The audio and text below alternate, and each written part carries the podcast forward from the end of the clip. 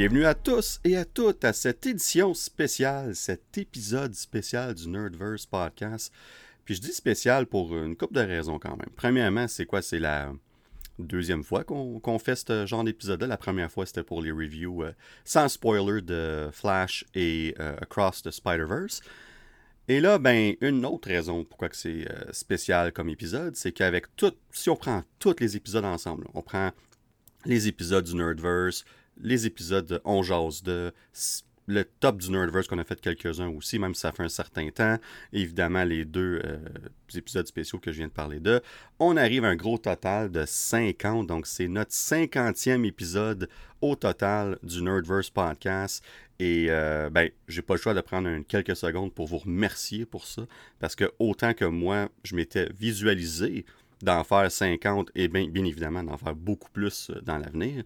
Euh, ça ne se produit pas sans votre support, ça ne se produit pas sans euh, votre contribution, sans le fait que vous embarquez dans cette aventure-là avec moi. Vous m'encouragez, vous écoutez les épisodes à chaque fois. J'apprécie énormément. Et, pour le, le, Nerdverse continue de s'agrandir constamment. Fait que pour ça, je vous dis un gros merci. Et quoi de mieux que prendre ce 50e épisode-là, puis d'en faire de quoi de spécial, de quoi de différent? Euh, il y a tellement de choses qui s'est passé euh, dans les dernières semaines, euh, plus particulièrement au niveau de Marvel. donc cet épisode-là va être très focus sur Marvel. Il y a tellement eu de nouvelles. initialement, on était supposé en parler sur l'épisode 40 du podcast qui était supposé être enregistré au lieu de cet épisode ici.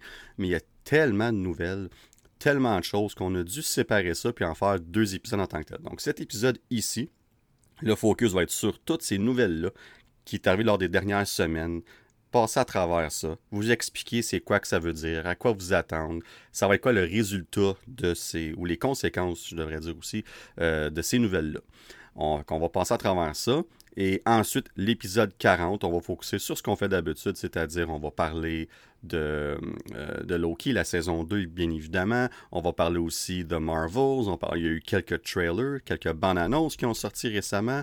Euh, je pense à Echo, même ça fait un certain temps. Je pense aussi à Madam Web qui est sorti la semaine passée. Et aussi la saison 2 de What If a eu sa bande annonce la même journée que Madam Web. Donc on a quelques bandes annonces à parler de. Et euh, finalement, on va revenir sur ces nouvelles-là avec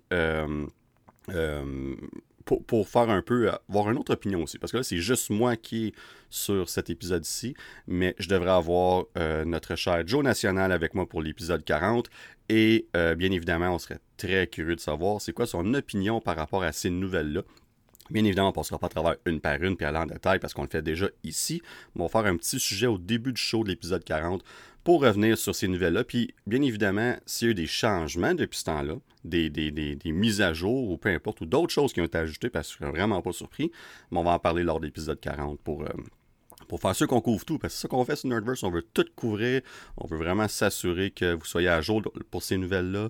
Euh, puis là, il y en avait tellement à gauche et à droite. On discutait de ça sur Discord, sur les médias sociaux, puis tout ça.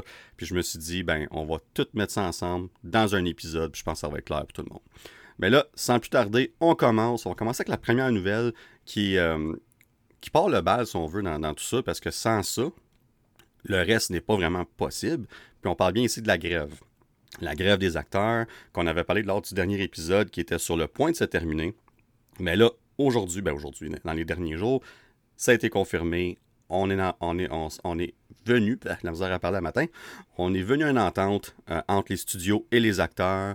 Donc, bien évidemment, c'est pas encore finalisé dans le sens qu'il faut que les faut que les membres les euh, qu'ils votent pour euh, cette nouvelle convention collective là ça va prendre quelques semaines encore mais on est suffisamment confiant pour retourner au travail continuer là, on, voit les acteurs faire la promotion du film, de, leurs films respectifs, leurs projets respectifs.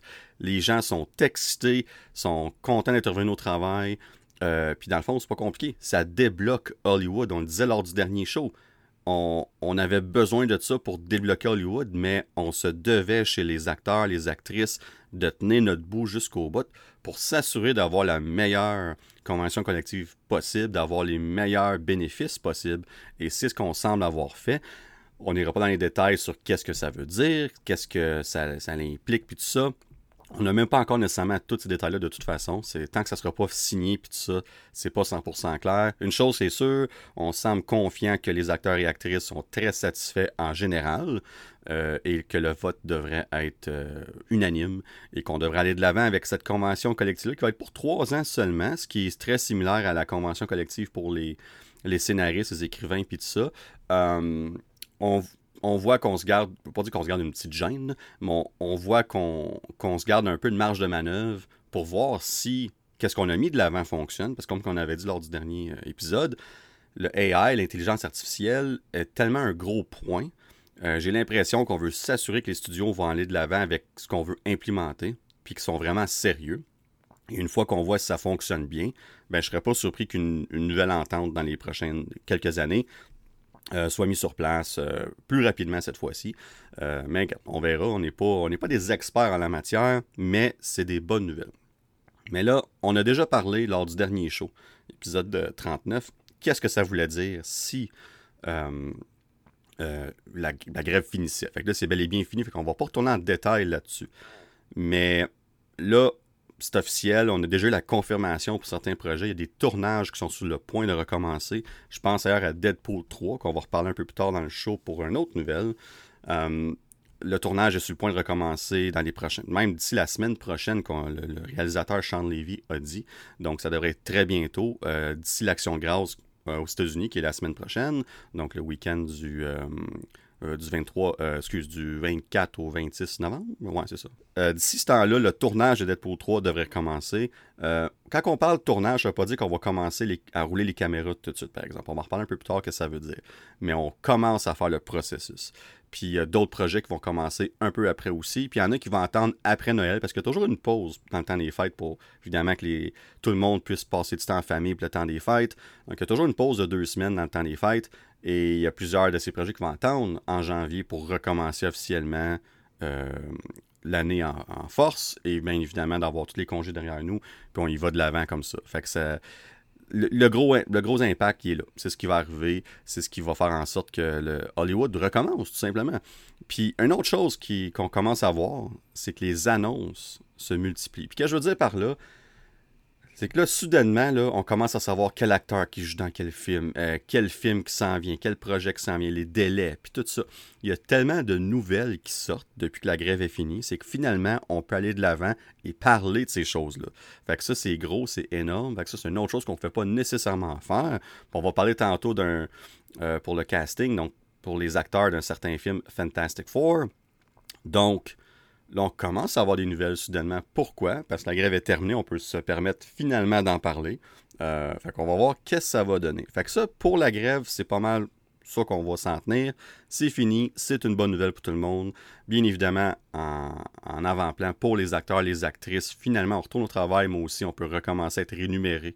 Euh, ça, c'est la bonne nouvelle dans des, des bonnes circonstances. on espère pour eux qu'il va avoir des super bons bénéfices avec cette nouvelle convention-là.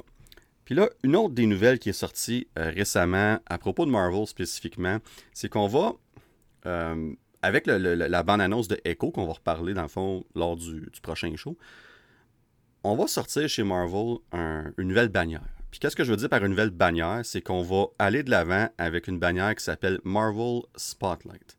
Qu'est-ce que ça veut dire Marvel Spotlight? Ben dans le fond, là, ce qu'on veut faire avec ça, c'est qu'on veut prendre des projets qui vont être connectés dans le MCU, vont faire partie du MCU, bien évidemment, mais que tu n'auras pas besoin d'avoir vu un, paquet de projets ou de savoir quel personnage vient de où, puis tout ça, pour apprécier ces, ces shows-là, ces séries-là, ou même ces films-là. Parce que pour l'instant, on a une série d'annoncés, bon, on a deux. Mais c'est deux séries, deux projets, deux séries annoncées qui vont être sous Marvel Spotlight. On parle ici de Echo, et on parle aussi de Wonder Man. Puis Wonder Man, c'est intéressant parce que lors du dernier show, on avait parlé comme quoi qu'il y avait certaines rumeurs que ça se pourrait que le show, malgré que le tournage avait commencé avant les grèves, donc le tournage avait commencé comme au printemps l'année passée, fin du printemps, euh, on a décidé, on avait décidé supposément de, scraper le show, tout simplement, d'arrêter là, euh, entre autres pour s'aligner avec la nouvelle restructuration de Marvel, euh, comme qu'on a parlé lors du dernier show, qu'on va reparler encore plus en détail dans les prochaines minutes pour une des prochaines nouvelles qui s'en vient. Mais là, supposément que le show va de l'avant, on va reparler tantôt en détail. Pourquoi? Mais, euh, mais c'est ça. Fait qu'on aurait et Echo et Wonder Man qui seraient sous cette bannière-là de Marvel Spotlight. Un des. euh, comment je pourrais expliquer ça? Une des choses qui, qui, s'en venait, je ne veux pas dire problématique, mais une des choses qui s'en venait un peu redondant pour certaines personnes, surtout pour certains fans plus casual, c'est de, un, l'effet connectivité entre les séries était un peu all over the place. C'était inconstant. C'est soit qu'il y avait paquet de projets avec très peu de connexion entre ces projets-là, ou un ou deux projets qui arrivaient avec paquet de connexions, puis là, soudainement, tu te devais de faire tes devoirs, entre guillemets, pour apprécier ces projets-là. Je pense entre autres à Doctor Strange and the Multiverse of Madness, qui est vraiment le premier euh, exemple qui me vient en tête. Le film commence, puis Wanda a fait un rêve avec, ben, spoiler alert pour Multiverse of Madness, ça fait quand même un an et demi, donc euh, si vous l'avez pas vu, ben allez le voir, mais sinon, ben tout bad. Ça fait quand même un, peu de temps que le film est sorti, donc je vais me permettre quelques spoilers ici, mais euh, le film commence, on voit Wanda qui est comme dans une espèce de rêve, qui rêve à ses enfants. C'est correct si t'as pas vu WandaVision, puis tu te demandes c'est qui ces enfants-là, c'est une chose. Mais le film prend pour acquis que les gens ont vu WandaVision et que c'est là qu'on a vu ces enfants-là, Billy et Tommy, puis on connaît le background. Parce que le film fait pas une grosse job à expliquer d'où ce qu'ils viennent. Comme même qu'on on assume que les gens le savent. C'est un détail quand même, je veux dire, minime, parce que le reste du film est vraiment comme on, se contient vraiment dans la, connectivité du MCU en général. Euh, puis à part ce lien-là pour WandaVision, l'autre chose aussi, c'est que Wanda, si t'as pas écouté WandaVision, la dernière fois tu qu'on l'a vu, c'est dans Endgame. À part WandaVision, bien évidemment. Donc là, tu pars de Endgame. Elle a perdu Vision, puis tout ça. Sa conversation avec euh, Clint au, funérailles de Tony. Et là, tu arrives dans Multiverse of Madness, puis comme assez rapidement, là, elle fait un 360, puis c'est elle la big bad, c'est elle la méchante, la vilaine du film. Puis là, on comprend que c'est en cause de ses enfants, mais que tu aucunement vu dans les films. Donc, c'est seulement dans WandaVision. Ça, c'est un premier exemple. Le deuxième exemple, on va en reparler tantôt en détail, c'est dans The Marvels. Donc, on commence à voir ça. Fait que là, les gens, on voit l'impact sur le box-office pour The Marvels, parce que sans aller en détail, c'est pas compliqué. Là. Il y a pas, je besoin de 150 statistiques pour vous dire ça, mais le box-office pour The Marvels est le pire pour un film du MCU Comme, c'est même pire que Incredible Hulk, puis les premiers films du MCU dans le temps. Fait que c'est le pire, tout court. On va aller en détail dans le prochain épisode pourquoi, les chiffres, puis les possibles raisons, mais aussi comme qu'est-ce que ça veut dire, tout ça. Fait qu'on va aller plus en détail pour ça. Mais on voit déjà l'impact. Fait que là, ben, on se dit, OK, comment qu'on fait ça? Puis on a parlé lors du dernier show, on a parlé d'une restructuration chez Marvel, puis on a focusé surtout sur l'aspect des séries télévisées. Puis ici, c'est ce qu'on voit. Une des choses qu'on fait dans cette restructuration-là, parce qu'on l'a jamais appelé comme ça, c'est nous qui l'appelons comme ça, mais c'est pas mal ça que ça veut dire. Qu'est-ce que ça veut dire?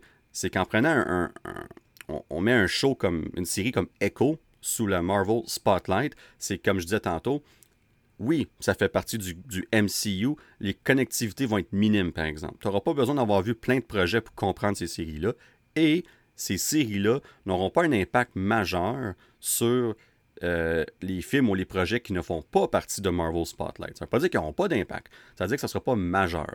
Parce que si on prend Echo, par exemple, ben, par la fin de comme elle était introduite dans Hawkeye, puis par la fin de Hawkeye, il y a des événements qui se produisent avec Kingpin puis tout ça, puis si t'as pas vu ça, puis t'arrives dans la série Echo, de ce que j'ai compris, c'est correct. On va soit l'expliquer en, ba- en flashback, euh, va expliquer son background un peu. Mais c'est sûr que ça bénéficie quand même d'avoir vu Hawkeye. Mais de ce qu'on nous dit, c'est que ça ne sera pas une nécessité d'avoir écouté Hawkeye, même si on l'a vu dans le trailer, clairement, il on voit que ça se passe après la série Hawkeye. Mais à part, à part la série Hawkeye, il n'y aura pas de connexion vraiment. Parce que oui, t'as Kingpin, oui, t'as Daredevil, mais n'oubliez pas que là, on, euh, c'est pas une continuité de la série Netflix. Fait que t'as pas besoin d'avoir vu ces, ces euh, séries. D'ailleurs, ça a été confirmé, c'est une petite parenthèse, ça a été confirmé que euh, et Kingpin et Daredevil, et même Punisher, quand on va le voir dans la, dans la série Daredevil, tout cet univers-là n'est pas une continuité de la série Netflix. Euh, on prend pour acquis, oui, ils ont été introduits dans, dans l'MCU, on ne va pas aller de l'avant pour expliquer leur background puis tout ça, mais c'est pas une continuité. Donc, soyez pas surpris si une série comme Daredevil Born Again fasse partie de Marvel Spotlight aussi. Puis une autre chose, c'est qu'avec avec ça, on pourrait possiblement se permettre un peu plus de rated R, de, euh, contenu mature, si on veut, adulte. On l'a vu dans la, bande-annonce pour quoi, encore une fois, qu'on va parler lors du prochain épisode, mais ça a l'air plus violent qu'à l'habitude pour un projet de Marvel. Donc, est-ce que Marvel Spotlight va aussi se servir euh, on va pouvoir servir de Marvel Spotlight pour ces projets-là, possiblement, même si c'est pas le but principal de cette bannière-là. Fait que là, qu'est-ce que ça veut dire? Tout ce changement-là, là, comme ce qu'on a parlé dans le dernier épisode, et là, maintenant, avec l'introduction de cette bannière-là de Marvel Spotlight, qu'est-ce que ça veut dire pour l'avenir, le futur des séries Disney ⁇ Ben, honnêtement, puis on en parle, on en parle un peu partout, ça n'a pas été confirmé par Kev lui-même, mais je pense que la majorité des gens qui suivent ça de près sont capables de faire un plus un, puis dire on va prendre les séries Disney Plus parce qu'ils sont peut-être pas toutes Marvel Spotlight. Si on fait une deuxième saison de Miss Marvel, je pense pas qu'elle va être sous cette bannière-là, avec le fait qu'elle est tellement déjà impliquée dans le MCU avec The Marvels, entre autres, et tout ça. Mais la majorité de ces projets-là vont probablement se retrouver sous cette bannière-là de Marvel Spotlight, et ça va faire en sorte que si tu veux écouter les séries Disney ⁇ comme qu'on disait du début, c'est un bon bonus. C'est comme, c'est comme, des, euh, c'est comic books entre deux gros événements, si on veut. Si tu les lis pas, tu vas quand même pas être perdu dans ces deux gros événements-là, donc ces films-là ici en, en, conséquence dans le MCU.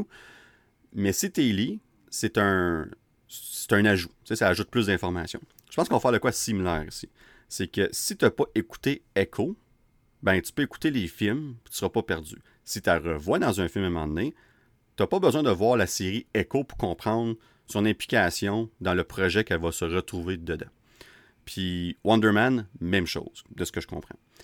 Fait que ce que ça veut dire, c'est qu'en faisant cette bannière-là, on va se permettre d'aller à, ce qu'on voulait faire à la base. Parce qu'à la base, ça a toujours été ça le but de Disney. Oui, on voulait les avoir connectés, mais en même temps, on ne voulait pas que les gens se sentent obligés de les écouter. Parce qu'on est très on était conscient dans ce temps-là, puis on est encore plus conscient que jamais aujourd'hui, on n'a pas le même euh, ratio euh, d'auditeurs, de, fans pour les séries versus les films. On le voit là. The Marvels souffre beaucoup au box-office parce que beaucoup de gens ne connaissaient pas Miss Marvel et ne connaissaient pas non plus Monica Rambeau. Euh, puis il y a d'autres choses aussi, évidemment, qu'on va reparler dans un autre prochain épisode. Mais c'est une des raisons pourquoi que le box-office en souffre en ce moment. Euh, les gens sont pas impliqués. Ils sont comme ah, OK, sure. Non, les critiques sont pas wow. Je connais pas ces personnages-là. Ça m'intéresse pas. Les bandes annonces étaient correctes, sans plus. Je vais pas y aller. il y a plein de monde comme ça. Fait qu'en faisant ça, là, tu donnes l'exposition à des personnages qu'on pourrait pas voir dans les films, qu'on peut voir sur Disney. Les fans vont les écouter. Les fans qui veulent l'écouter vont aimer ça. Euh, puis les fans un peu plus casual, qui focusent juste sur les films, que moi j'en connais plein d'ailleurs, ben ils vont, être, plus contents parce qu'ils ne se sentiront pas obligés d'écouter ces séries-là. Puis quand ils vont voir un film, ils vont pas se demander à chaque fois, bon, c'est qu'est-ce qu'il faut que j'aille vu, c'est quoi faut que je sois au courant avant d'écouter ce film-là? Oui, on va le voir encore certains films, mais pas par rapport aux séries. Ça va être par rapport aux films précédents. Pour moi, c'est une excellente nouvelle. Je pense que les. on réévalue Disney+, on réévalue tout chez Marvel Studios en ce moment, on va en reparler tantôt avec les délais de, films, entre autres. On est en mode réévaluation totale chez Marvel Studios. Puis je pense qu'une des bonnes façons d'aller de l'avant, c'est de, je ne veux pas dire séparer les deux, mais en même temps, c'est un peu ça que c'est. Tu vas écouter série Disney+, super, ça fait partie du MCU, il y a une implication dans l'MCU, mais ça ne fera pas partie de la grosse euh, intrigue qu'on est en train de bâtir à travers les films. Mais si en as besoin pour un film d'Avengers, parce que tu vas avoir tout le monde là, tu peux amener ces personnages-là et ça va fonctionner, tout simplement. Fait que euh, c'est une excellente nouvelle pour moi. C'est ce qui était supposé arriver du début.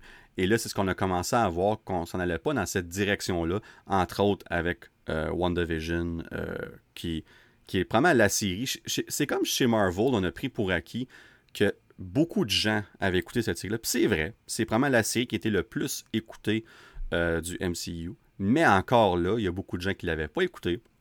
Ou des gens qui n'ont juste pas trippé non plus. Parce que c'était pas un concept qui était intéressant pour tout le monde. Fait que si tu n'as pas aimé cette série-là, puis que deux des personnages, ben, euh, t'as euh, Monica Rambeau, puis je parle aussi évidemment de la série Miss Marvel. Encore une fois, le public cible n'était pas nécessairement les fans du MCU, de, la phase 3, puis tout ça. C'est pas la même chose. Fait que là, si tu prends ça, tu prends Kamala Khan, puis après ça, tu prends Monica Rambeau de WandaVision, tu prends ces deux séries-là, qui avaient des, publics cibles un peu plus spécifiques, si on veut, puis qui étaient très différents de ce qu'on est habitué dans l'MCU, puis tu prends les deux personnages, puis tu les mets dans un film, est-ce que ça attire les, les gens au box-office pour euh, aller voir ce film-là? Puis à part les grands fans, la réponse c'est non. Fait qu'on se doit de faire cette division-là. C'est une très bonne nouvelle. Puis on revient un peu à, la recette qui fonctionnait dans le temps.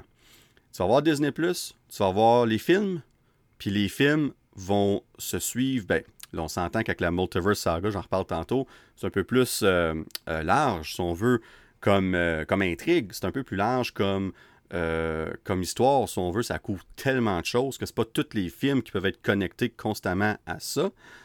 Mais ça va être un peu plus facile pour les gens de suivre. Donc, ça, pour moi, c'est une bonne nouvelle. je pense que Marvel Spotlight est une excellente initiative de Marvel Studios. On va voir ce que ça va donner. Echo en janvier va être le premier projet. On va avoir Wonder Man en 2025 qui va être un autre projet. Je dis, je dis pas le deuxième, parce que ça se pourrait qu'il y ait d'autres choses sous cette bannière-là avant que Wonder Man sorte. Mais euh, j'espère que je n'ai pas dit Wonder Woman tantôt. Je en tout cas, peu importe. Peu importe, j'ai dit Wonder Woman, c'est Wonder Man, je vous l'ai dit, bien évidemment. Euh, mais excusez si j'ai fait l'erreur. Euh, quand même facile de faire comme erreur dans les circonstances. Donc, dans le cas de Wonder Man, est-ce que ça va être la deuxième série ou peut-être plus? On verra. Mais elle va aussi faire partie de cette bannière-là. Donc, bonne nouvelle dans les circonstances. Et là, ben, je parlais de délai tantôt. Je parlais de films, puis tout ça, l'impact sur les films, ce qu'on a dit tantôt. On a parlé beaucoup de la restructuration, de la réévaluation de Marvel Studios, euh, plus spécifiquement au niveau des séries lors du dernier épisode du podcast. Là, on va en parler pour les films, parce que là, c'est officiel, comme on dit en anglais, it's all across the board. On réévalue tout chez Marvel Studios. Et là, on le voit, l'impact dans les films. Il y a des délais qui étaient prévisibles pour certains, d'autres moins. Euh, quelques surprises ici. Euh, une en particulier, on va en reparler bientôt. Mais euh, on va passer à travers les films en premier, leur nouvelle date de sortie. Dans le fond, puis même ceux qui n'ont pas bougé, on va en parler pour vous situer dans le, timeline, si on veut, des, sorties pour les films qui sont prévus en ce moment. Puis après ça, on va aller en détail. Qu'est-ce que ça veut dire tout ça? Puis qu'est-ce qu'on peut ressortir de, ces changements-là ou de ces non-changements dans certains cas?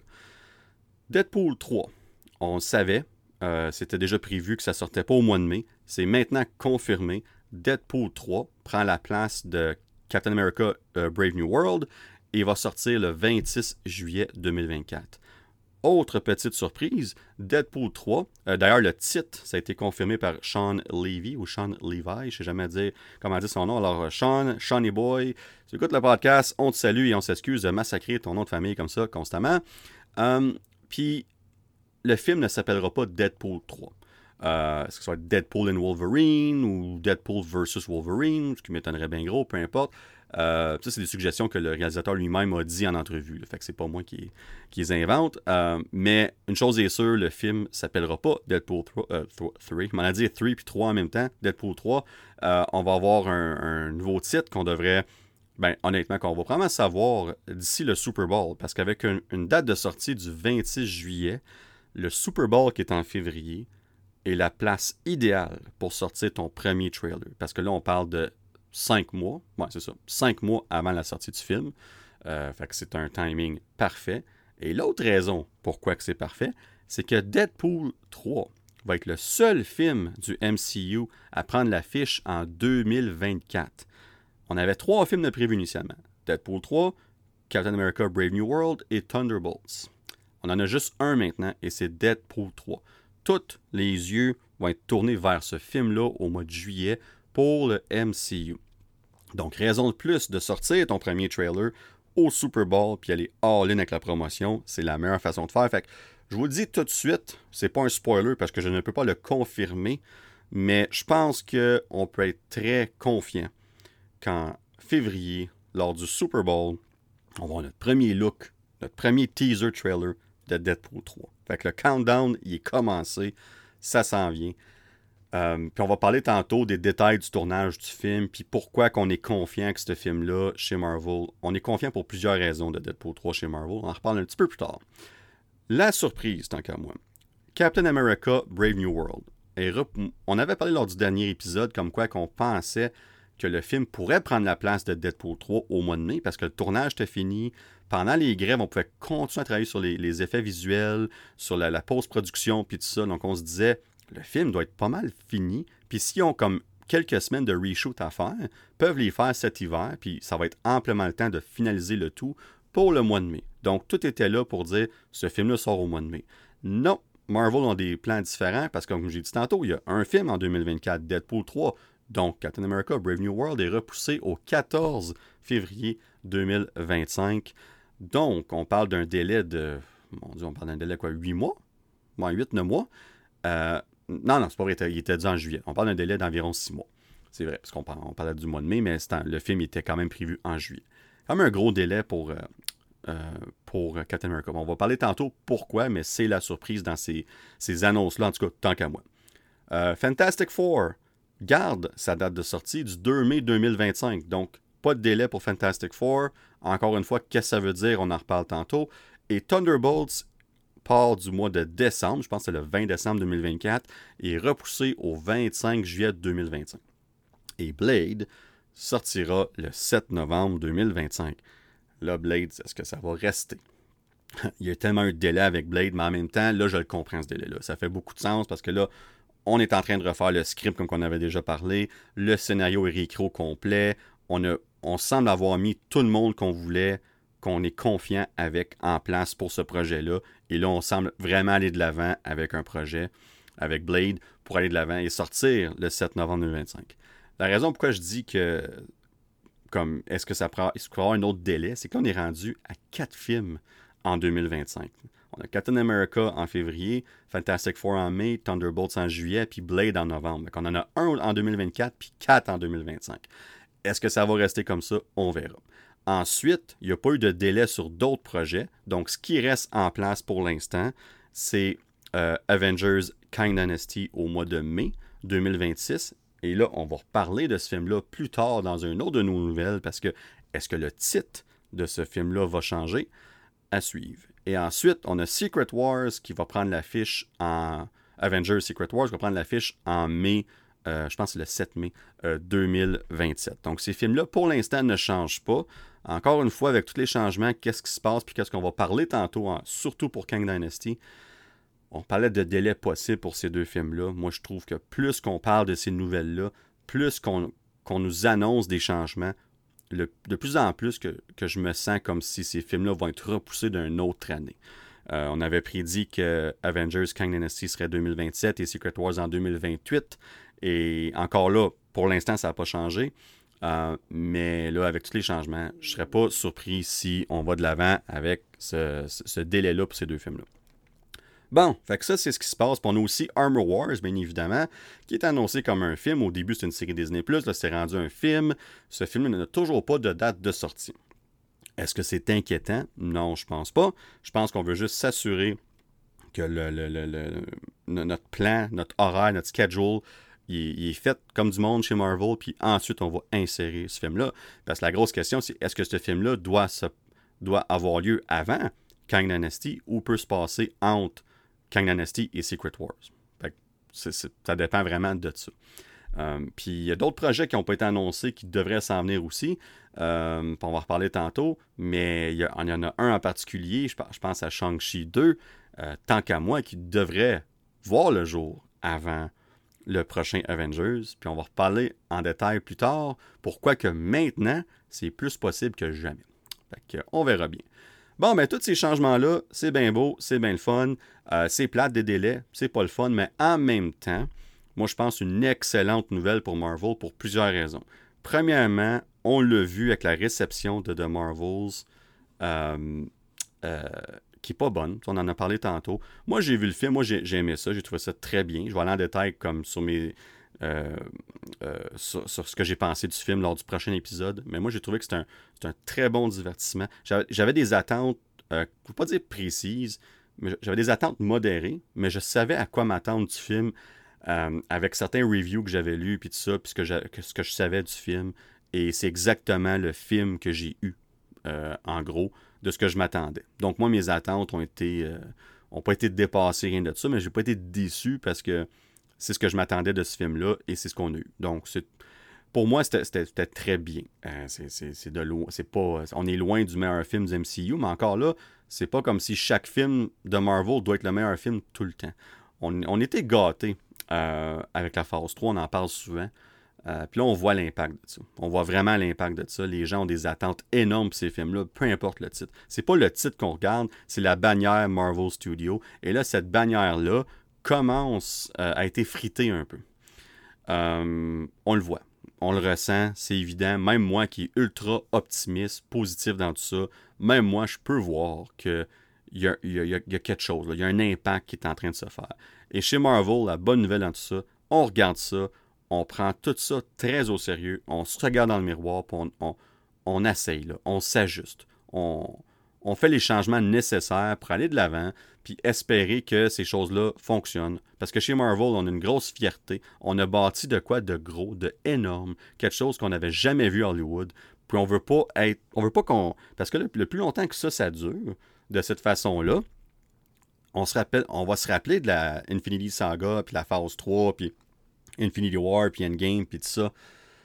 Mais on veut pas se rappeler de ça comme si c'était lointain, puis tout ce qui venait après n'était n'était pas aussi bon, c'était médiocre, tu sais, puis tout ça. Fait qu'on veut pas ça. Chez Marvel, on veut qu'on se rappelle de, du MCU en général. Oui, il y a des up and down, mais on veut, on veut qu'on se rappelle de, de, cette bannière-là, de, ce studio-là, de ces films-là, euh, comme étant autre chose que juste un, on va dire un one-hit wonder, parce que c'est vraiment pas ça. On parle d'une saga complète de plusieurs films, mais en gros, on, on veut rebondir chez Marvel, tout simplement on veut aller de l'avant, puis on veut recommencer à impressionner les gens. Puis on a un certain travail à faire pour ça. Parce que, de ce que j'ai compris, euh, en écoutant plusieurs podcasts, puis ça, et tout le kit, Marvel avait un peu prévu la réception du film de Marvel il y a un certain temps. On a, tu sais, veut, veut pas, eux écoutent le film bien avant nous. Euh, euh, puis on, va voir aussi l'impact de ça pour un autre film, Captain America, dans quelques instants. Mais on avait un peu prévu le coup pour The Marvels, puis on s'est dit, peu importe les changements qu'on fait, voici le film qu'on a, voici ce qu'on s'attend comme réception, et là, qu'est-ce qu'on peut faire pour aller de l'avant, comme par la suite. Puis c'est pour ça que le film sort, puis on a déjà ces changements-là, puis parce que ça fait des mois que les autres le savent, ça fait déjà des mois qu'eux prévoient le coup. Euh, on a quand même essayé de faire. Euh, en plus, on n'avait pas les acteurs pour faire la promotion de ce film-là. Ça, ça n'a vraiment pas aidé non plus. Mais peu importe, on, sans dire qu'on savait qu'on avait un film de calibre, je ne vais pas dire moyen, mais un bon calibre, parce que quand même, moi, je, pense que j'ai peut-être un peu plus aimé ça que la moyenne des gens. Euh, moi, je trouve que c'est un film de bon calibre. Mais je pense que chez Marvel, on savait que, beaucoup de gens triperaient pas sur ce film-là.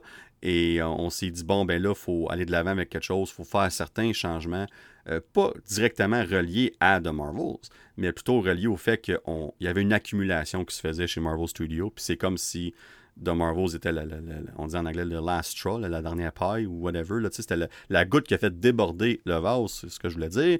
Hum, donc, on prépare le terrain, on prépare le coup. Fait que là, qu'est-ce que ça veut dire, tous ces changements-là? Hum, ben, pour Deadpool 3, on va aller film par film. Pour Deadpool 3, ça veut dire une chose, le mot-clé c'est confiance. On est confiant chez Marvel. À chaque fois que j'entends parler de ce film-là, on est très confiant de ce qu'on a. Jusqu'à date, on a 50% du film de tournée et on a un autre 50% à faire, bien évidemment, mais tout est fait sur le premier 50%. Les effets visuels, tout le kit, tout est fait parce qu'on a eu le temps de faire ça pendant la grève. Et ce qu'on voit chez Marvel, on semble très confiant au point d'en faire notre seul film de 2024. Donc ça, ça veut dire qu'en 2024, là, pour Marvel Studios, là, tous les yeux vont être tournés vers Deadpool 3. Ce film-là se doit de réussir. Tu n'as pas le choix, là. C'est ton seul film de 2024. Là. Ce film-là, non seulement doit être un gros hit au box-office, que je suis aucunement inquiet, je l'ai prédit, de, ça fait un certain temps qu'on le prédit déjà, ce film-là devrait frapper le 1 milliard de dollars sans problème avec tout ce qui entoure ce film-là le succès déjà de Deadpool 1 et Deadpool 2, qui a fait plus de presque 800 millions au box-office, ces films-là fonctionnent beaucoup déjà même sans Marvel Studios.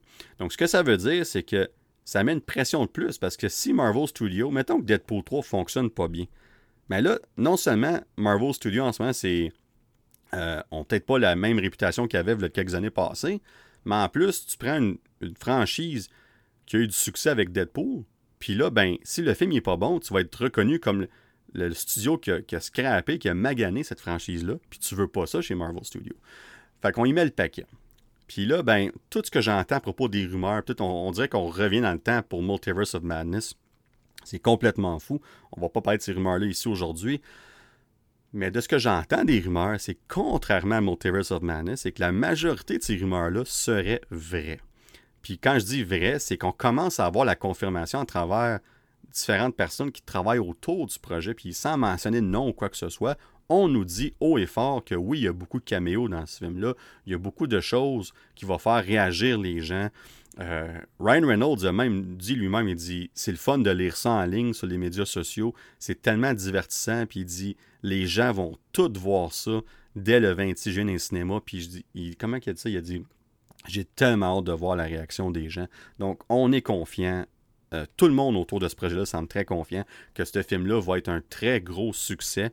Et là, ben, le tournage devrait commencer dans les prochaines semaines. On devrait avoir tout au plus quelques mois de tournage, ne devrait pas être très long. Et ça va nous laisser plusieurs mois pour finir les effets visuels, la post-production, la musique, tout ça de, euh, de cette autre moitié de tournage-là, de, de, ce film-là. Donc, le 26 juillet semble une date qui, à moins de changements d'imprévus, c'est une date qui semble fixe pour Deadpool. Puis c'est en plein milieu de l'année, c'est en plein été. Je pense que les gens vont c'est excellent pour Marvel Studios. Fait que ça, c'est ce que ça veut dire pour Deadpool 3. Ensuite, où est-ce que ça se corse un petit peu? Captain America Brave New World, qui est repoussé de six mois. Pourquoi on repousse ce film-là en février au lieu de sortir au mois de mai comme on avait discuté tantôt? De ce qu'on a compris, une fois qu'on a annoncé le délai de ce film-là, euh, que ce soit Hollywood Reporter, Variety, Deadline, etc., et plusieurs scoopers aussi qui ont mis leur grain de sel dans tout ça. Euh, mais ce qui a été confirmé, c'est que Marvel Studios, les, exécutifs, peu importe, ont écouté le film pendant la grève, ce qu'on avait fait pour le film, et ont été un petit peu, euh, pas dire déçus, mais ça n'a pas aussi bien passé qu'on aurait voulu. Et on a fait quelques, on a fait des tests screening, donc on montre le film à des gens, voir qu'est-ce qu'ils en pensent, même si ce n'est pas un produit fini, avec les effets visuels qui ne sont pas nécessairement finis. On veut quand même voir ce que les gens pensent de l'histoire en général, et ça n'a pas été très positif.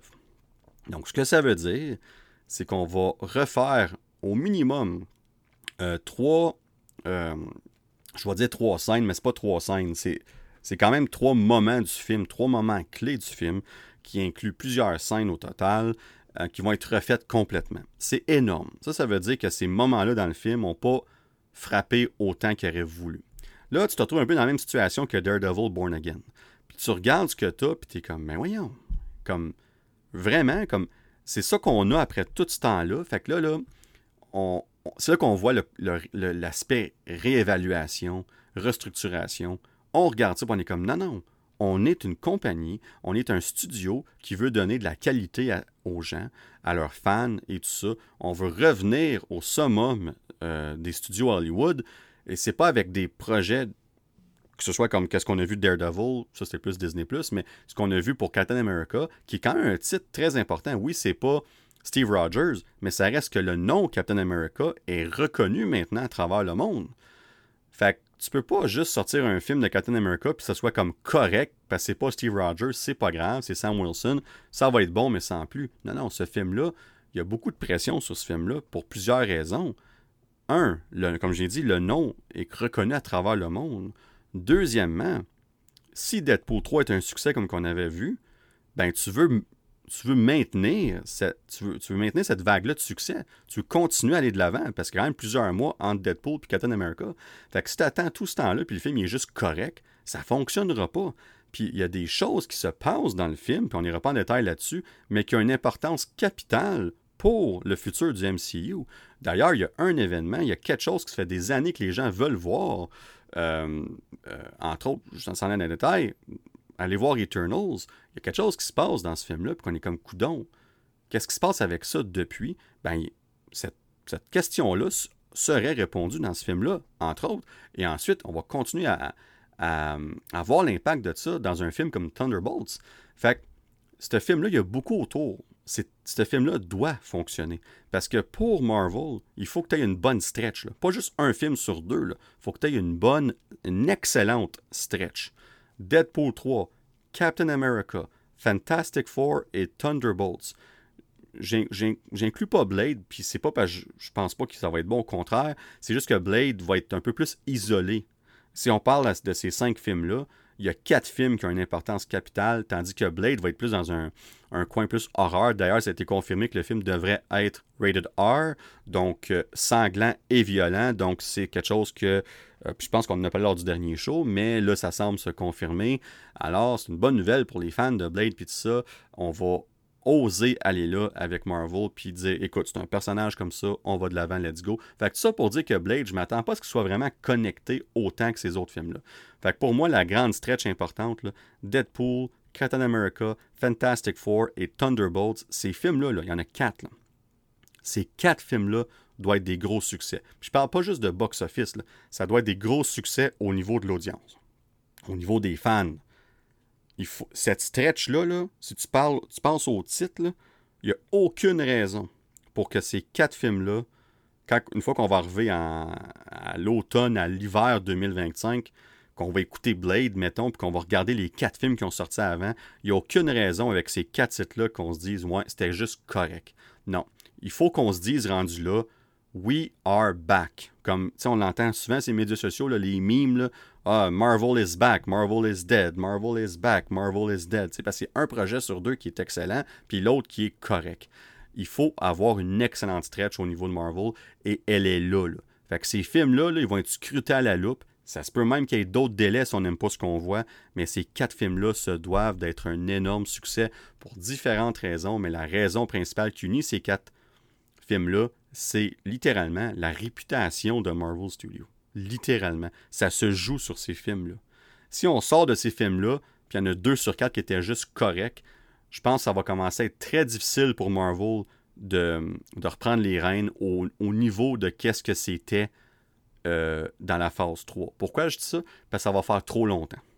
Puis le plus, le plus de temps qui passe, le plus difficile que c'est de rattacher ces gens-là. Fait que là, Deadpool, tout le monde va aller voir ça. C'est le plus facile dans le sens que faut juste t'assurer qu'il soit bon. Le nom attire déjà les gens. Si le film est un succès, ça va être bien correct. Mais après ça, Captain America, tu dois faire deux en deux. T'as pas le choix. Puis après ça, tu as Fantastic Four qui a beaucoup de pression, pour on en reparle en détail tantôt.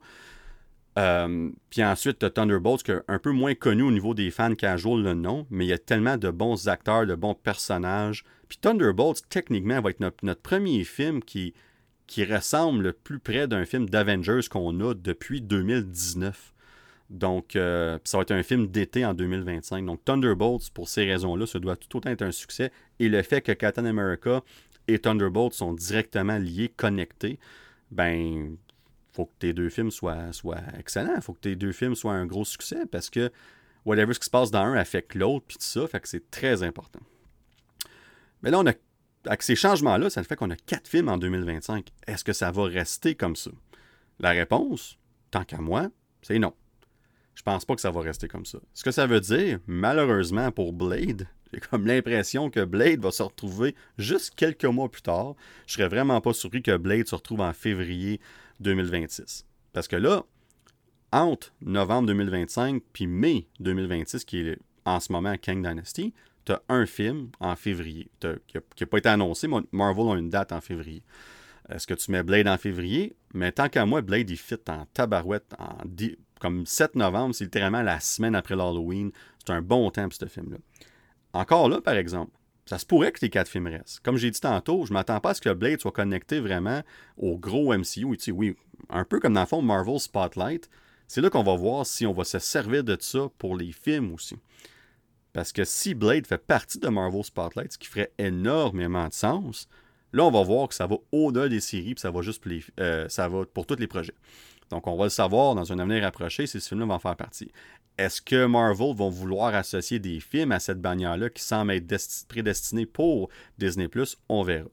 Mais même si ça ne fait pas partie de cette bannière-là, je ne m'attends pas à des connexions énormes avec le reste des films. On va plus développer le côté euh, euh, surnaturel, horreur, puis tout ça. Euh, ce qui est correct, ce qui est très bien, même que je pense qu'on doit développer ça davantage. On l'avait un petit peu avec Doctor Strange, on l'avait avec Werewolf by Night. Fait que tant qu'à moi, on se doit de développer ce coin-là du MCU et il n'y a rien de mieux que Blade pour partir le bal en force avec ça. Fait que tout ça pour dire qu'en cause de ça, je pourrais voir quand même quatre films en 2025, mais moi, mon, je pense qu'on veut s'éloigner de ça chez Marvel. Je pense que la recette magique, euh, on l'a vu dans le temps, c'était trois. Trois films Marvel par année, si tes trois films c'est un succès, tu es en business. Euh, puis j'ai comme l'impression qu'on s'enligne vers ça. Ça se peut que 2025 soit juste une année one-off, entre guillemets, puis qu'on en laisse quatre là parce qu'on veut que ça roule. Mais qu'après ça, par exemple, à partir de 2026, on revient à 2-3 films par année. On ne va pas surcharger ça. Puis que 2025 est un peu l'effet de la grève, l'effet de la réévaluation chez Marvel, de cette restructuration-là. Fait que l'impact de ça, c'est que oui, OK, une année, on va avoir quatre films, mais l'année d'avant, on va en avoir eu juste un. Fait que c'est cinq films sur deux ans et non pas huit, right? Quatre films par année fois deux, c'est huit. Là, si on regarde cinq films sur deux ans, si on le voit comme ça, ça serait très possible qu'on en garde quatre en 2025, genre juste pour cette année-là. Et le fait que c'est Blade pour faire en sorte que c'est plus facile à, passer, parce que c'est tellement différent des trois autres que je pense que ça devrait euh, bien passer. Fait que tu sais, on verra. Euh, plus je t'en parle, plus je me dis, ouais, finalement, on pourrait peut-être garder ces quatre films-là en 2025. Mais on verra parce que les délais, ce ne sera pas les derniers. Il va en avoir d'autres. Ça, c'est sûr et certain. Puis là, ça nous amène à un dernier point avant qu'on passe à la prochaine nouvelle. Comic Con. On était supposé y aller juillet passé. En cause des grèves, on a annulé quelques semaines avant. On s'est dit, on prend pas de chance, on y va pas. Puis ils ont bien fait, puis les acteurs n'auraient pas pu être là. Puis là, on comprend, là. On comprend pourquoi ils ont décidé de pas y aller. Parce qu'en juillet passé, on commençait déjà à voir chez Marvel les problématiques qui s'en venaient. Ben, c'est ça leur but. Eux, il faut qu'ils voient ça avant que nous, on le voit. Puis, euh, on a bien fait de se retirer de Comic-Con l'année passée parce qu'on aurait peut-être eu d'autres annonces qui auraient été soit repoussées ou même annulées depuis. Fait que ça paraît pas très bien sur le studio en tant que tel. Que on a bien fait de ne pas y aller. Ceci étant dit, Comic-Con l'année prochaine est un must pour Marvel. Pour quelques raisons. Premièrement, DC. Comment Marvel, DC, ça n'a pas rapport. Mais là, DC l'année prochaine, Aquaman sort dans quelques semaines c'est la fin du DCEU. Et l'année prochaine, James Gunn, Peter Safran vont très certainement à la Comic Con ou faire leur propre événement, peu importe.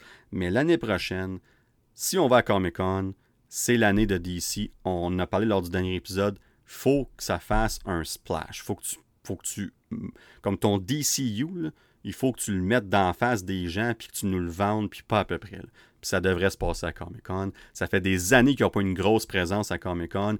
Le temps, il est là pour DC. Donc, pourquoi DC Ça l'affecterait Marvel?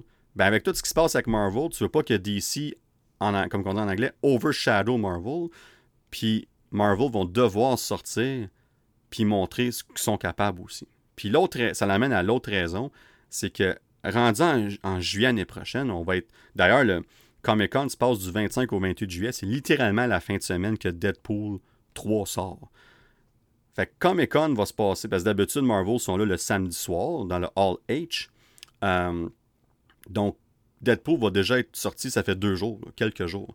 Donc, ça va être une un excellente place pour faire un méga push pour le premier week-end de Deadpool 3, mais aussi pour nous montrer cette nouvelle direction-là, cette, euh, cette restructuration-là, de quoi ça a l'air? Puis je suis pas en train de dire de nous faire un nouveau timeline ou quoi que ce soit, mais tu dois rassurer tes fans, tu dois arriver là puis dire OK, on est en contrôle de la situation, voici ce qui va se passer. Puis là, là par ce temps-là, -là, tu as Deadpool, comme je dis, qui va être sorti, Brave New World, Captain America, que, que le tournage va être fini très certainement. Parce que là, Captain America, on va faire une petite parenthèse, le tournage, on, parle de, on parle de 5 à 6 mois de prévu pour les reshoots de Captain America. Ça, là, c'est plus long que le tournage principal du film au complet. évidemment, c'est pas normal, un. Puis deux, ça veut pas dire qu'il va y avoir 5-6 mois de tournage. Il y a beaucoup de choses qui rentrent en ligne de compte. Il faut que tu fasses les sets, les. Faut, que tu bâtisses. Il y a plein de choses à faire. Puis les acteurs, leur, disponibilité, faut qu'ils s'alignent aussi. Là. Fait que ça se peut qu'Anthony Mackie soit disponible un mois dans ces cinq mois-là. Harrison Ford aussi, etc. Fait qu'il faut que tu enlignes tout ce beau monde-là pour les scènes qui vont avoir besoin de filmer ensemble. Et là, c'est là que ça vient que, oui, OK, ben, il y en a qui vont être en février, d'autres en avril, d'autres en mai, tu sais. Fait que tout ça pour dire que ça va prendre 5 à 6 mois avant de finir les reshoots, mais il faut faire attention. Ça ne veut pas dire qu'ils vont faire 5 à 6 mois de tournage. Ça, c'est très différent. Parce que les gens, ils assument, quand on entend ça, oh, ils vont filmer pendant 5 à 6 mois, c'est complètement mongol, c'est un nouveau film. Euh, non, c'est pas ça. C'est vraiment pas ça. C'est qu'on se donne ce temps-là pour les finir, tout simplement. Puis après ça, une fois que c'est fini, on parle de. Dans le fond, ça devrait commencer en janvier, puis ça pourrait aller jusqu'en juin. Fait que là, on se dit, si on finit en juin maximum ce qu'on veut finir, ben il reste plusieurs mois pour finir les effets visuels sur ce qui va rester. Et tout ça, donc on est confiant d'avoir un film de haute qualité avec un meilleur résultat, un Captain America Brave New World version 2.0 qui va être prêt pour les cinémas, pour les fans, bien évidemment, en février 2025. Fait que là, je reviens à, Comic Con. On va avoir des images de Captain America. On va aussi avoir des images de Fantastic Four. Pourquoi? On en reparle tantôt. Le tournage de Fantastic Four devrait commencer les prochains mois aussi. Et si tout va bien, devrait être terminé par juillet 2024. Donc, Fantastic Four va être, non seulement, ça fait des années qu'on parle de ça, la prochaine nouvelle, je vous le promets, je parle de Fantastic Four en détail. Ça fait des années qu'on parle de ce film-là, de c'est qui qui joue quel, acteur qui joue quel rôle, etc. Ça fait des années. Et là, finalement, à Comic Con 2024, tu as l'opportunité de montrer un premier trailer, un premier look aux fans qui sont sur place. Je dis bien qu'ils sont sur place parce que le film ne sort pas avant le mois de mai l'année d'après ça m'étonnerait qu'on sorte ce trailer-là public pour tout le monde. Euh, pour Captain America, par exemple, je suis pas mal sûr que notre premier teaser trailer serait à Comic Con et je serais pas surpris qu'il sorte pour le public pour vraiment montrer c'est quoi, puis tout ça. Tu aller avec un bang. Euh, pour Fantastic Four, par exemple, je suis pas mal certain que, évidemment, on garderait ça pour les gens là-bas, mais on va quand même voir en ligne des photos des costumes, puis tout ça. Fait on a une opportunité ici de vendre Captain America, de vendre Fantastic Four. Thunderbolts va être bel et bien en tournage depuis, pendant quelques mois, très certainement par le mois de janvier prochaine. Donc, on va voir des images aussi. Ceux qui sont sur place vont pouvoir avoir un, premier look, euh, comme, un peu comme on a fait avec Black Widow euh, il y a plusieurs années, en 2019 même si ça faisait juste 2-3 mois de tournage qu'on faisait, on a réussi à faire un, genre de, teaser trailer pour Comic Con, simplement. Je m'attends à ce qu'on fasse de quoi de similaire pour Thunderbolts. Fait que les gens qui vont être là, là c'est là, là. on revient à cette fameuse stretch-là que je vous ai dit tantôt. Deadpool, Captain America, Fantastic Four, Thunderbolts. Et je rajoute Blade là-dedans parce qu'on va avoir aussi. On doit, on doit montrer aux gens par Comic Con 2024. Blade là, a été annoncé à Comic Con 2019. OK? Comme euh, Marshall Halley, il a eu le temps d'être grand-père depuis ce temps-là. Puis là, faut qu'en 2024, tu aies le premier look de Marshall Ali en Blade, dans son costume puis tout. Il faut, je dis il faut, ils peuvent faire ce qu'ils veulent, mais honnêtement, après cinq ans, il faut qu'on voit notre premier look de Blade en costume puis tout le kit, puis qu'est-ce qui va avoir l'air, il le faut. Je le répète, il le faut. Donc, oui, Comic Con 2024 est primordial pour Marvel. S'ils vont pas, là, euh, encore là, soit qu'ils créent leur propre événement puis tout ça, mais s'ils vont pas, là, ça va être euh, très douteux comme stratégie. Euh, la raison pourquoi je suis convaincu qu'ils vont y aller, c'est que, comme je viens de vous dire, ils n'ont même pas besoin d'annoncer de nouveaux projets. Juste ce que je viens de dire, c'est énorme comme nouvelle. Tu as juste besoin de parler des projets annoncés. Oui, tu peux annoncer un ou deux projets si tu veux. Je pense entre autres à Shang-Chi 2, euh, qu'on va reparler un peu plus tard dans une autre nouvelle. Euh, je pense à Doctor Strange 3. C'est les deux films, tant qu'à moi. Euh, parce qu'oubliez pas que Spider-Man 4, c'est Sony, ça ne sera pas annoncé par Marvel Studios à Comic-Con. Mais Shang-Chi 2 et Doctor Strange 3 sont les deux films les plus sûrs, on va dire ça comme ça, les, les, safe, safe shots, qui sont là pour, dans l'avenir, du, dans les prochaines années. Euh, on pourrait prendre le temps puis annoncer ces deux films-là, juste pour euh, rajouter un peu de piquant à cette, euh, à cette présentation-là. Mais à part ça, là, juste parler des films qui s'en viennent qu'on a déjà eu une annonce, avec toutes les images qu'on va avoir de tournage par ce temps-là. Tu sais, j'ai même pas parlé des séries encore. Ils vont parler de Agatha aussi, ils vont parler de Ironheart, tu sais, comme... Fait il y a, entre autres, puis tout ça, puis ils vont certainement parler de Daredevil Born Again, parce que par ce temps-là, tu vas avoir beaucoup de tournages de fait, puis tu vas vouloir montrer cette nouvelle version-là, comme, OK, on, a, on, est allé, on a annulé certaines choses, mais voici que ça a l'air maintenant. Fait que Daredevil a un autre point très important pour Comic-Con. Fait que là, vous entendez tout ça, là, je pense, vous n'allez pas être d'accord avec moi là-dessus, comme on se doit chez Marvel Studios, on se doit d'être présent à Comic Con 2024. Pour moi, là, ça va être extrêmement important. Puis on l'a pas été l'année passée, ça va faire deux ans. Fait qu'en ajoutant tous ces éléments-là ensemble, pour moi, c'est un must. Et je crois qu'ils vont être là. Et ça va être tout un week-end, tout un samedi soir. Et je vous le promets que lorsque ça arrivera, si je ne suis pas parti en vacances, parce que c'est un temps des, très propice aux vacances, mais si je ne suis pas en vacances, on va trouver une façon d'en parler sur Discord ou quoi que ce soit, mais j'ai l'impression qu'on va avoir beaucoup de choses à jaser lors de ce week-end-là. En tout cas, je le souhaite, j'espère. J'espère que Marvel euh, vont de l'avant avec ça, mais pour vrai, euh, je peux pas voir autrement que de se présenter. Puis j'écoutais plusieurs podcasts de gens qui font partie du milieu, puis tout ça, puis sont tous d'accord là-dessus. Tout le monde est unanime. Marvel doit frapper un grand coup à Comic-Con cette année. C'est que si. Imaginez, là, si Deadpool est un énorme succès ce week-end-là, un énorme succès, un, méga premier week-end, puis en plus de ça, tu arrives avec une méga grosse présentation qui montre qu'est-ce que vous travaillez dessus, puis quoi ça a l'air. Imaginez le week-end, comment que le buzz autour de Marvel Studios va être énorme juste avec ce week-end-là. Si Deadpool, c'est ton, ben pas si, c'est ton seul projet, ton seul film de l'année, puis en plus, avec un méga buzz à Comic-Con, Là, on ne parle plus de Marvel Studios négativement. Soudainement, le chiffre y est fait, on en parle positivement, le monde sont excités à nouveau, on a besoin de remettre cette excitation-là pour les prochains projets de Marvel Studios. Et là, ben, ça m'amène, depuis tantôt que je parle de Fantastic Four, qu'est-ce qui se passe avec ça? Parlons-en plus spécifiquement. Et pourquoi je dis ça? C'est qu'on parlait, ça fait des années qu'on parle qui qui va jouer Reed Richard, qui qui va jouer Sue Storm, qui qui va jouer Ben Grimm, qui qui va jouer Human Torch. Mais là, on commence à voir les dominos commencent à tomber.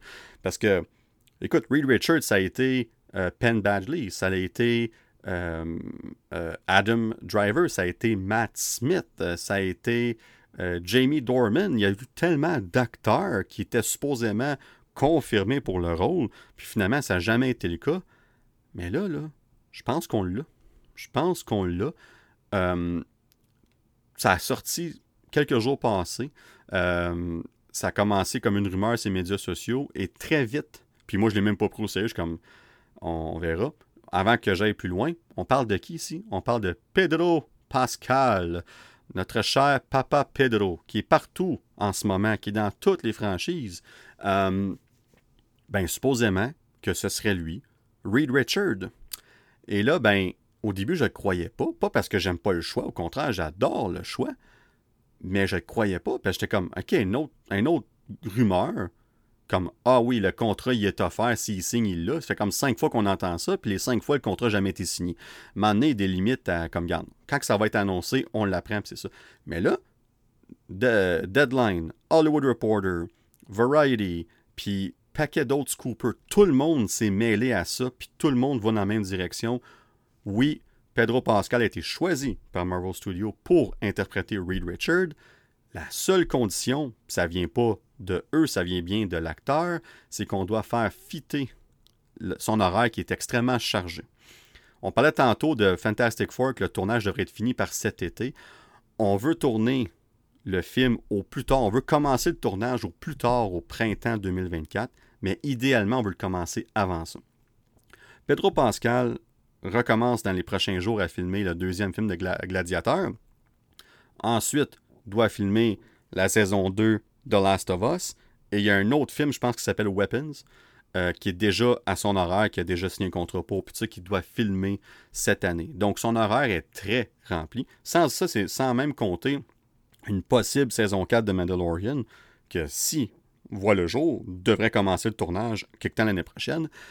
C'est sûr que dans le cas de Mandalorian, il n'y a pas besoin d'être beaucoup sur place parce qu'il a toujours son masque, il ne l'a même pas enlevé d'ailleurs dans la saison 3, puis c'est surtout juste sa voix. Fait que ça ne prendra pas autant de temps pour lui, puis il peut jouer avec ça. Ça, c'est si une saison 4 arrive et si la saison 4 de Mandalorian se filme l'année prochaine. Fait que tout ça pour dire que son horaire est extrêmement rempli, déjà extrêmement chargé. Euh, fait que c'est le seul bémol, mais tout le monde semble penser, tout le monde semble optimiste, tout le monde semble penser que ça va fonctionner et Marvel en ce moment travaille dans le sens que Pedro Pascal est leur Reed Richard. Il y a même des, euh, des, euh, comment on appelle ça, des, des hearts, comme de, comme dans le fond, on fait des, on fait des dessins de qu'est-ce que les personnages, les acteurs ont l'air avec leurs costumes puis tout ça.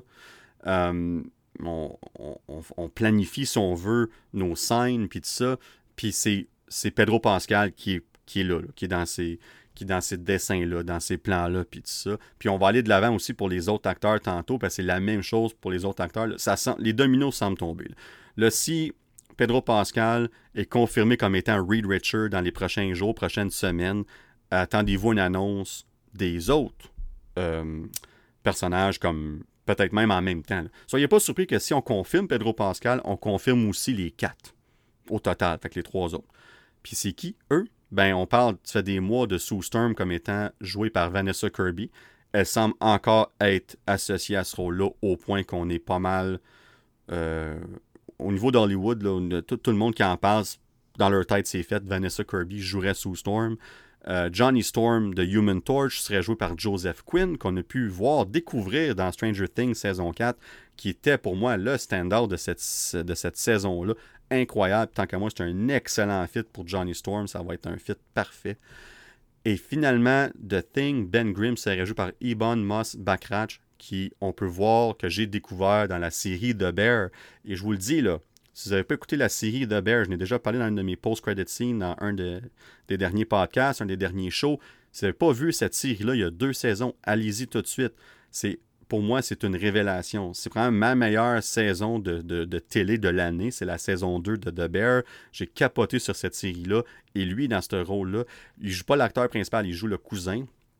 Euh, le, cousin de l'acteur principal, mais il est incroyable là-dedans. Pour vrai, surtout dans saison 2. Il est incroyable. Il serait un fit parfait pour The Thing. Sérieusement, là, honnêtement, là, c'est eux, c'est ces quatre-là que je visualise comme les Fantastic Four.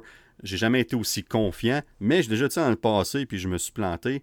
Euh, écoute, les choses changent à Hollywood, c'est ça que c'est. Ils doivent signer leur nom sur le contrat au bout de la ligne, puis s'ils le font pas, tant que c'est pas fait, on peut changer dans une autre direction, qu'on verra que ça va donner. Mais pour moi, euh, si vous me posez la question aujourd'hui, je m'attends à ce que ce soit ces quatre-là qui soient les euh, Fantastic Four.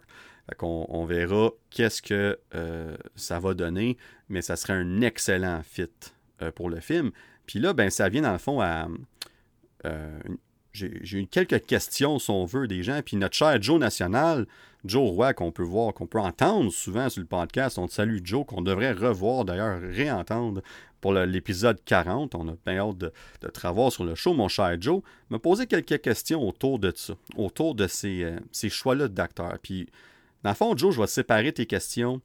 Euh, parce que dans le fond, c'est comme trois sous-questions, mais je vais séparer dans certains temps différents de qu'est-ce que je vais parler du sujet de Fantastic Four. on va commencer avec la première. Puis, dans le fond, est-ce que le choix de Pedro Pascal aura un impact sur le choix pour le reste du groupe? Puis on parle pas nécessairement de la personne, mais on parle plutôt de son âge. Parce que Pedro Pascal, en ce moment, à 48 ans, va avoir 49 ans par le temps que le tournage commence. Euh, donc, il est proche de la cinquantaine.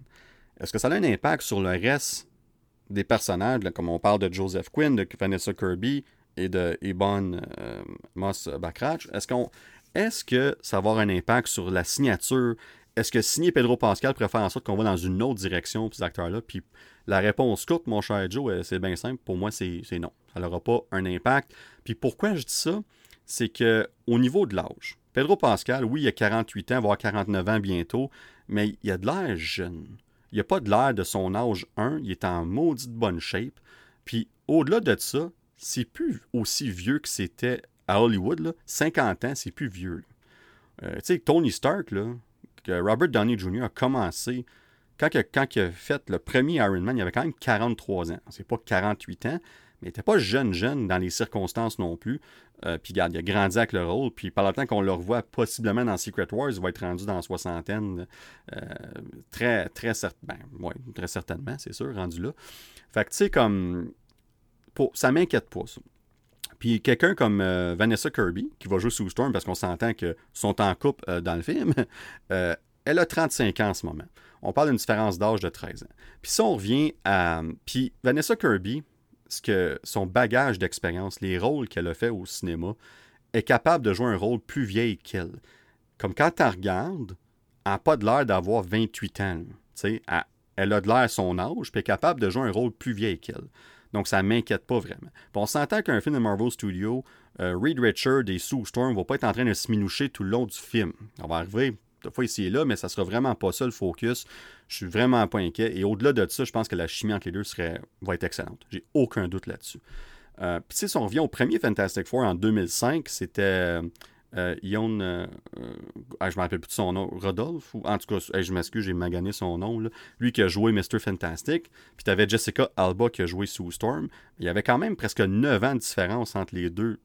Comme lui, aujourd'hui, je pense qu'il a 50, 51, puis il est dans début quarantaine. Fait que dans ce temps-là, la différence d'âge est, toujours pareille. Donc, dans ce temps-là, la différence d'âge est quand même grosse. Puis Jessica Alba, elle était quelqu'un qui, avait l'air un peu plus jeune aussi que, pour son âge. Que je, suis vraiment pas inquiet pour ça. Dans le cas de, Johnny Storm, mais là, par le temps que le tournage commence, Joseph Quinn va avoir 30 ans. Euh, encore une fois, le jeune frère il faut qu'il soit plus jeune pour l'attitude qu'il a, puis tout ça. Fait que je suis aucunement inquiet. Il va fitter le rôle parfaitement. Puis dans le cas de Ebon, lui qui jouerait Ben Grimm, qui est aussi le bon ami de Reed Richard, ben lui, il a 46 ans. Fait qu'il a, a, presque la même âge que Pedro Pascal. Puis ça, pour moi, c'est tout autant important que. Euh, que. Euh, voyons, que. Reed Richard, je cherchais le nom, que Reed Richard et euh, Sue Storm, la relation entre les deux, mais la relation entre Ben Grimm puis, puis Reed, ben, faut qu'ils soient proches en âge, eux autres aussi. Puis pour moi, ça, c'est le plus important aussi au niveau de ça, si on parle de l'aspect de l'âge uniquement. Fait que moi, je pense que les acteurs, honnêtement, j'ai comme l'impression qu'ils ont été choisis, puis que là, tout fit. J'ai vraiment l'impression que tout. Fait que c'est pour ça que j'ai l'impression qu'on va avoir l'annonce très bientôt que, que ces acteurs-là ont été choisis pour les rôles. On verra. Tant que c'est pas fait, c'est pas fait. Mais mettons que je suis à l'aise et confiant d'en parler, puis on verra que ça va donner. Fait que ça, ça répond à la première question. Et là, on va aller de l'avant un petit peu. Il y a d'autres acteurs, bien évidemment, dans ce film-là. Il y a d'autres personnages. Euh, Javier Bardem, qu'on a pu voir euh, dans No Country for Old Men, entre autres, qu'on a vu dans un de mes classiques Collateral avec Jamie Foxx et Tom Cruise en 2004, même si c'est un petit rôle. Le rôle qu'il avait était excellent. Euh, serait le premier choix de Marvel Studios pour Galactus je sais que des mois passés, on parlait de Antonio Banderas qui serait possiblement Galactus, mais là ici on parle de Javier Bardem qui pourrait être le, choix principal pour Galactus. Fait que c'est confirmé, là, Galactus revient, devrait être le, vilain, le méchant principal du film. Encore une fois, ce que je disais tantôt, ça démontre que Marvel Studios va aller énorme avec Fantastic Four. On bâtit pas ce film-là comme le premier d'une trilogie. C'est fini ça chez Marvel Studios on bâtit chaque film comme étant un événement en soi. Et c'est exactement ce qu'on devrait faire, plus particulièrement avec Fantastic Four, parce qu'on a besoin de voir de quoi qui va. faut que ça fesse. Il faut que ce film-là, quand on sort, tu sais, comme Oh, c'était borderline un film d'Avengers. Il faut qu'on ait ce feeling-là. En plus, ça va être un film qui va sortir au mois de mai, qui est le, le prime time pour Marvel Studios. Donc, avoir Galactus là, c'est parfait. Puis c'est pas encore ce qui est vilain de ce film-là, qui va être un one-off, qui va être là, puis qu'on ne le reverra plus. L'impression que Galactus est là pour rester. Et on va aussi voir, euh, on devrait voir aussi Silver Surfer ou un autre, parce que lui, dans le fond, Galactus, il y a des, il si on veut. Il y, a des, il du monde qui font son travail pour lui, un peu comme Thanos dans le temps.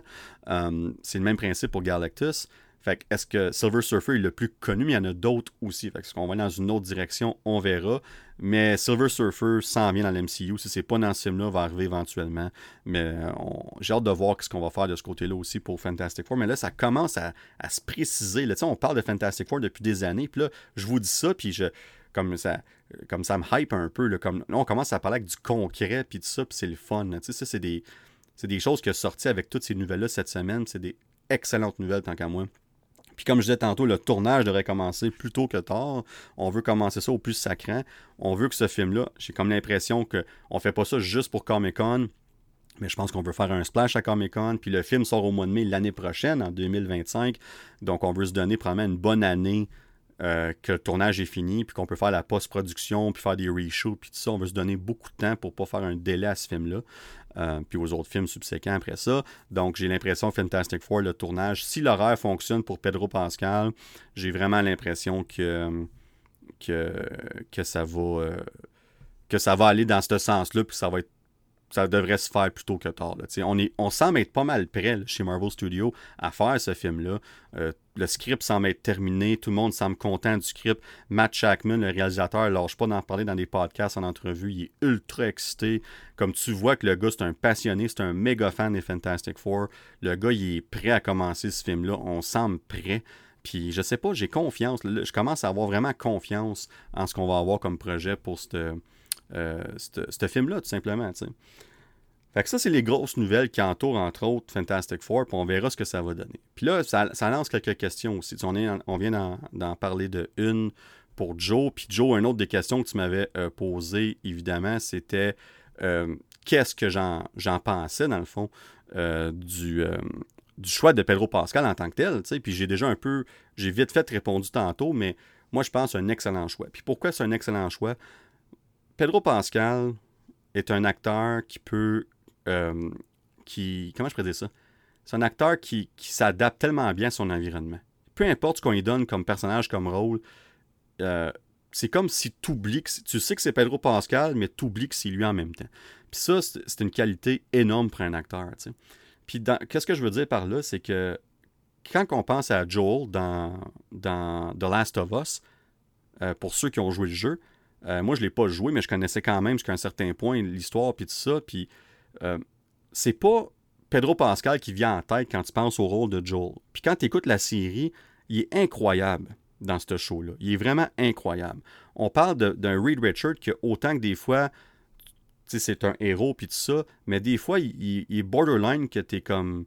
Hey, tu, me tapes, comme. comme es, il n'est pas likable. Il n'est pas toujours likable. Comme c'est c'est Sue Storm qui, trouve ce ballon-là avec lui, mais Reed Richard en tant que tel, tout seul, souvent, il, est très dans, son monde, dans sa tête, puis des fois, il est arrogant, puis tout ça, mais pas arrogant la Tony Stark, arrogant comme déplaisant.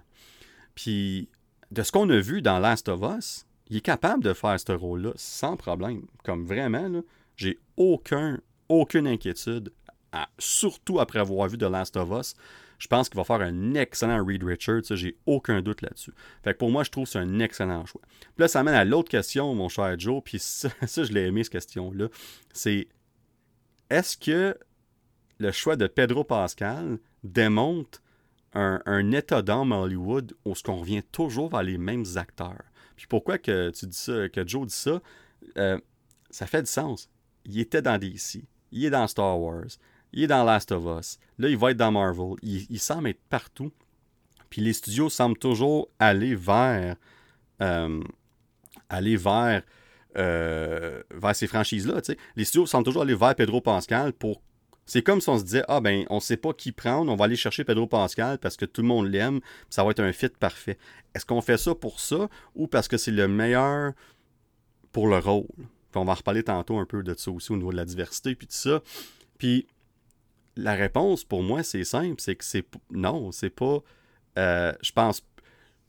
Je pense pas que le problème à Hollywood, c'est qu'on revient vers les mêmes acteurs. Moi, je pense que chaque studio pense à, soi-même, tout simplement. Comme Marvel Studios se sac bien raide de ce qui se passe à Warner Brothers, Universal, euh, etc. Peu importe. Euh, chaque studio pense à ses propres projets. Fait que si Marvel veut Pedro Pascal, qui, a fait partie de plein de franchises, c'est pas ça qui pèse dans la balance du tout. Euh, est-ce qu'on le choisit parce qu'il est populaire? C'est sûr que le fait qu'il y, a un aura qui vient avec son nom va aider. Mais au bout de la ligne, Marvel, je vais parler spécifiquement pour Marvel Studios, il y a un processus d'embauche, puis ça, ça fait le lien avec une autre question de notre autre Joe Roy. Joe Roy du 838, je te salue, mon cher Joe. Euh, qui parlait un peu de ça aussi, le processus d'embauche chez Marvel, puis tout ça, puis les deux questions s'entremêlent un peu. C'est que chez Marvel, le processus d'embauche passe par une personne. Et son nom, c'est Sarah Finn. C'est elle qui est en charge depuis le début, tout simplement, de trouver ces acteurs-là qui fitent ces rôles-là. Et quand on voit la job majestueuse, magistrale qu'elle a faite, parce que peu importe ce qu'on dit de Marvel en ce moment, il y a une constante. Il y en a une constante à travers toutes ces années-là, c'est le choix des acteurs. C'est extrêmement rare qu'on est déçu. Même quand on n'est pas sûr, on est surpris par la qualité de ces acteurs-là dans ces rôles-là. Qui, aurait imaginé que Chris Pratt serait un excellent Star-Lord? Puis là, il y a du monde qui, écoute le show, sont comme Ouais, moi, Chris Pratt, je suis pas le plus grand fan. C'est correct. Mais ça reste que quand on a choisi Chris Pratt, avant de voir le premier film, quand il était dans, je pense, à The Office, euh, en quoi qu'il était. En tout cas, peu importe. Euh, je ne suivais pas vraiment sa carrière, mais je me rappelle avoir vu sa photo. Je suis comme, my God, lui, il va jouer Star-Lord. Il va jouer un. Quoi? Puis, comme non seulement il a pris son rôle au sérieux, il a, a changé sa, shape et tout ça, mais au-delà de ça, ce qui a amené dans le premier film, peu importe qu'on l'aime, qu'on l'aime pas, Chris Pratt, moi je comprends d'ailleurs pas vraiment, c'est le monde s'achète contre lui et tout ça, puis regarde, chacun ses opinions. Moi, j'ai trouvé qu'il était excellent dans le rôle de Star-Lord. Pour moi, c'est un highlight dans chaque film, tout simplement. Puis, particulièrement dans le premier film, il était excellent au niveau de la comédie. Puis ça, le ballon, puis tout ça. Fait que ça, c'est un excellent choix. Puis, ce qui est bon avec Sarah Finn, c'est qu'on ne passera pas à travers le processus d'embauche au cas parce que, un, je ne le connais pas, je ne sais pas comment ça fonctionne. Mais il y a une chose que je sais, par exemple, c'est que Sarah Finn n'oublie jamais personne.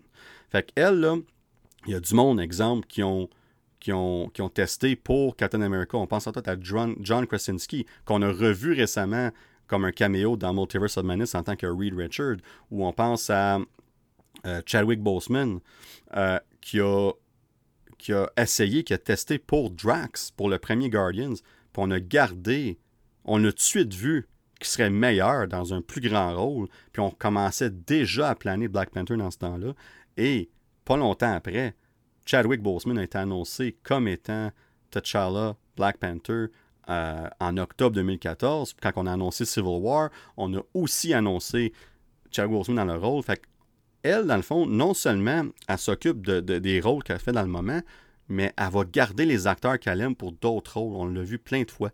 Fait si ça passait par Sarah Finn, je suis aucunement inquiet. Ce processus-là passe par elle. C'est elle le processus d'embauche. Kevin, Kev, on te salue Kev.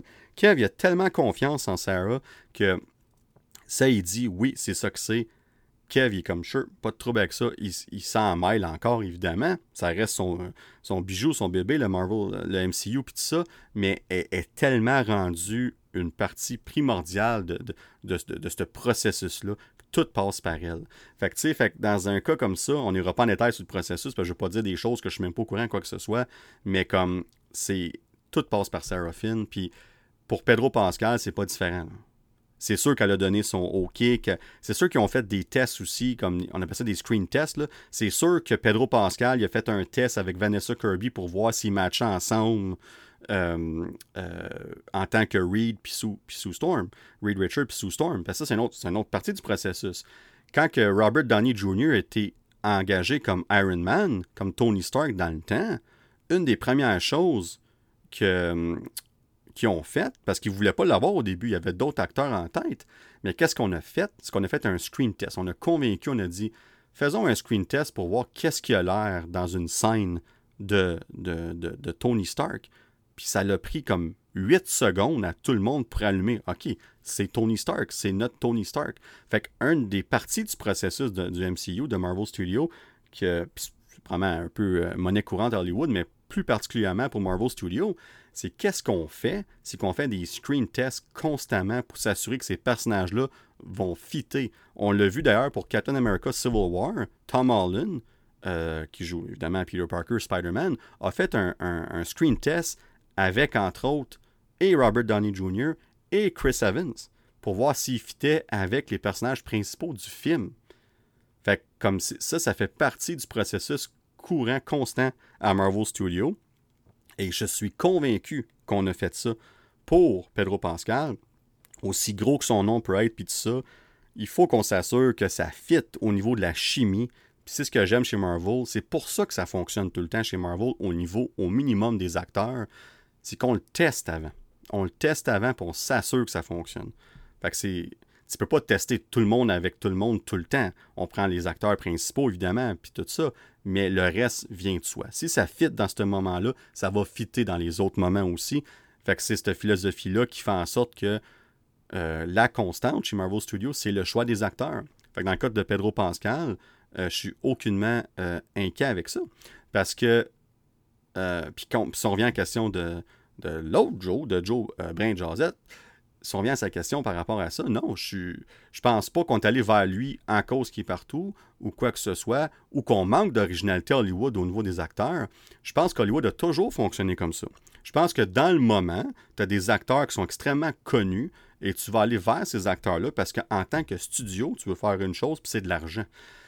Fait que tu veux attirer les meilleurs acteurs du moment dans tes, dans tes franchises. Puis dans le cas de Pedro Pascal, ben, ce gars-là, a montré qu'il peut adapter à toutes sortes de rôles.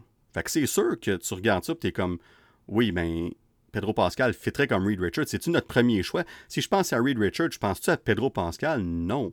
Mais le fait qu'il est là, le fait qu'ils ont non seulement pensé, mais qu'ils ont fait le contrat, c'est qu'ils ont vu quelque chose. Puis quand puis là, j'y pense. Une fois que ça c'est annoncé, j'y pense. Puis ça fait énormément de sens comme énormément de sens. Moi, je pense que c'est un excellent choix. Puis je pense qu'au niveau d'Hollywood, c'est pas plus particulier pour Marvel Studios ou quoi que ce soit. C'est juste chaque studio pense pour soi-même. On veut tout simplement faire le meilleur choix pour notre propre studio. Puis si ça tombe que tous les studios veulent Pedro Pascal, bien, tout le monde pense à soi-même. Puis c'est Pedro Pascal qui est euh, qui est la cause de ce succès-là, parce que c'est lui qui dégage ça, c'est lui qui, fait, qui donne des bonnes performances après bonnes performances après bonnes performances, qui fait en sorte que les studios veulent aller vers lui aussi. Puis de ce que je comprends, une des raisons pourquoi d'autres acteurs n'ont pas été choisis, on pense entre autres à Adam Driver, puis même Jake Gyllenhaal, ça a l'air qu'il était euh, considéré pour Reed Richards. Je trouve ça un peu bizarre. Il a quand même joué euh, Mysterio dans Far From Home. Ça aurait été un peu bizarre à, à, expliquer, mais peu importe. Il était considéré, puis et Adam Driver et euh, Jake Gyllenhaal. Et je pense aussi à Margot Robbie pour euh, Sue Storm et Emma Stone aussi pour Sue Storm. C'est tous des gens qui ont refusé le rôle parce qu'ils voulaient trop d'argent. Puis Marvel ne peuvent pas se permettre constamment de faire des, films à 200-250 millions, puis que la moitié de cet argent-là, je dis peut-être la moitié, un, un, gros pourcentage, va aux acteurs. Et maintenant, surtout Fantastic Four, tu en as quand même quatre. Là.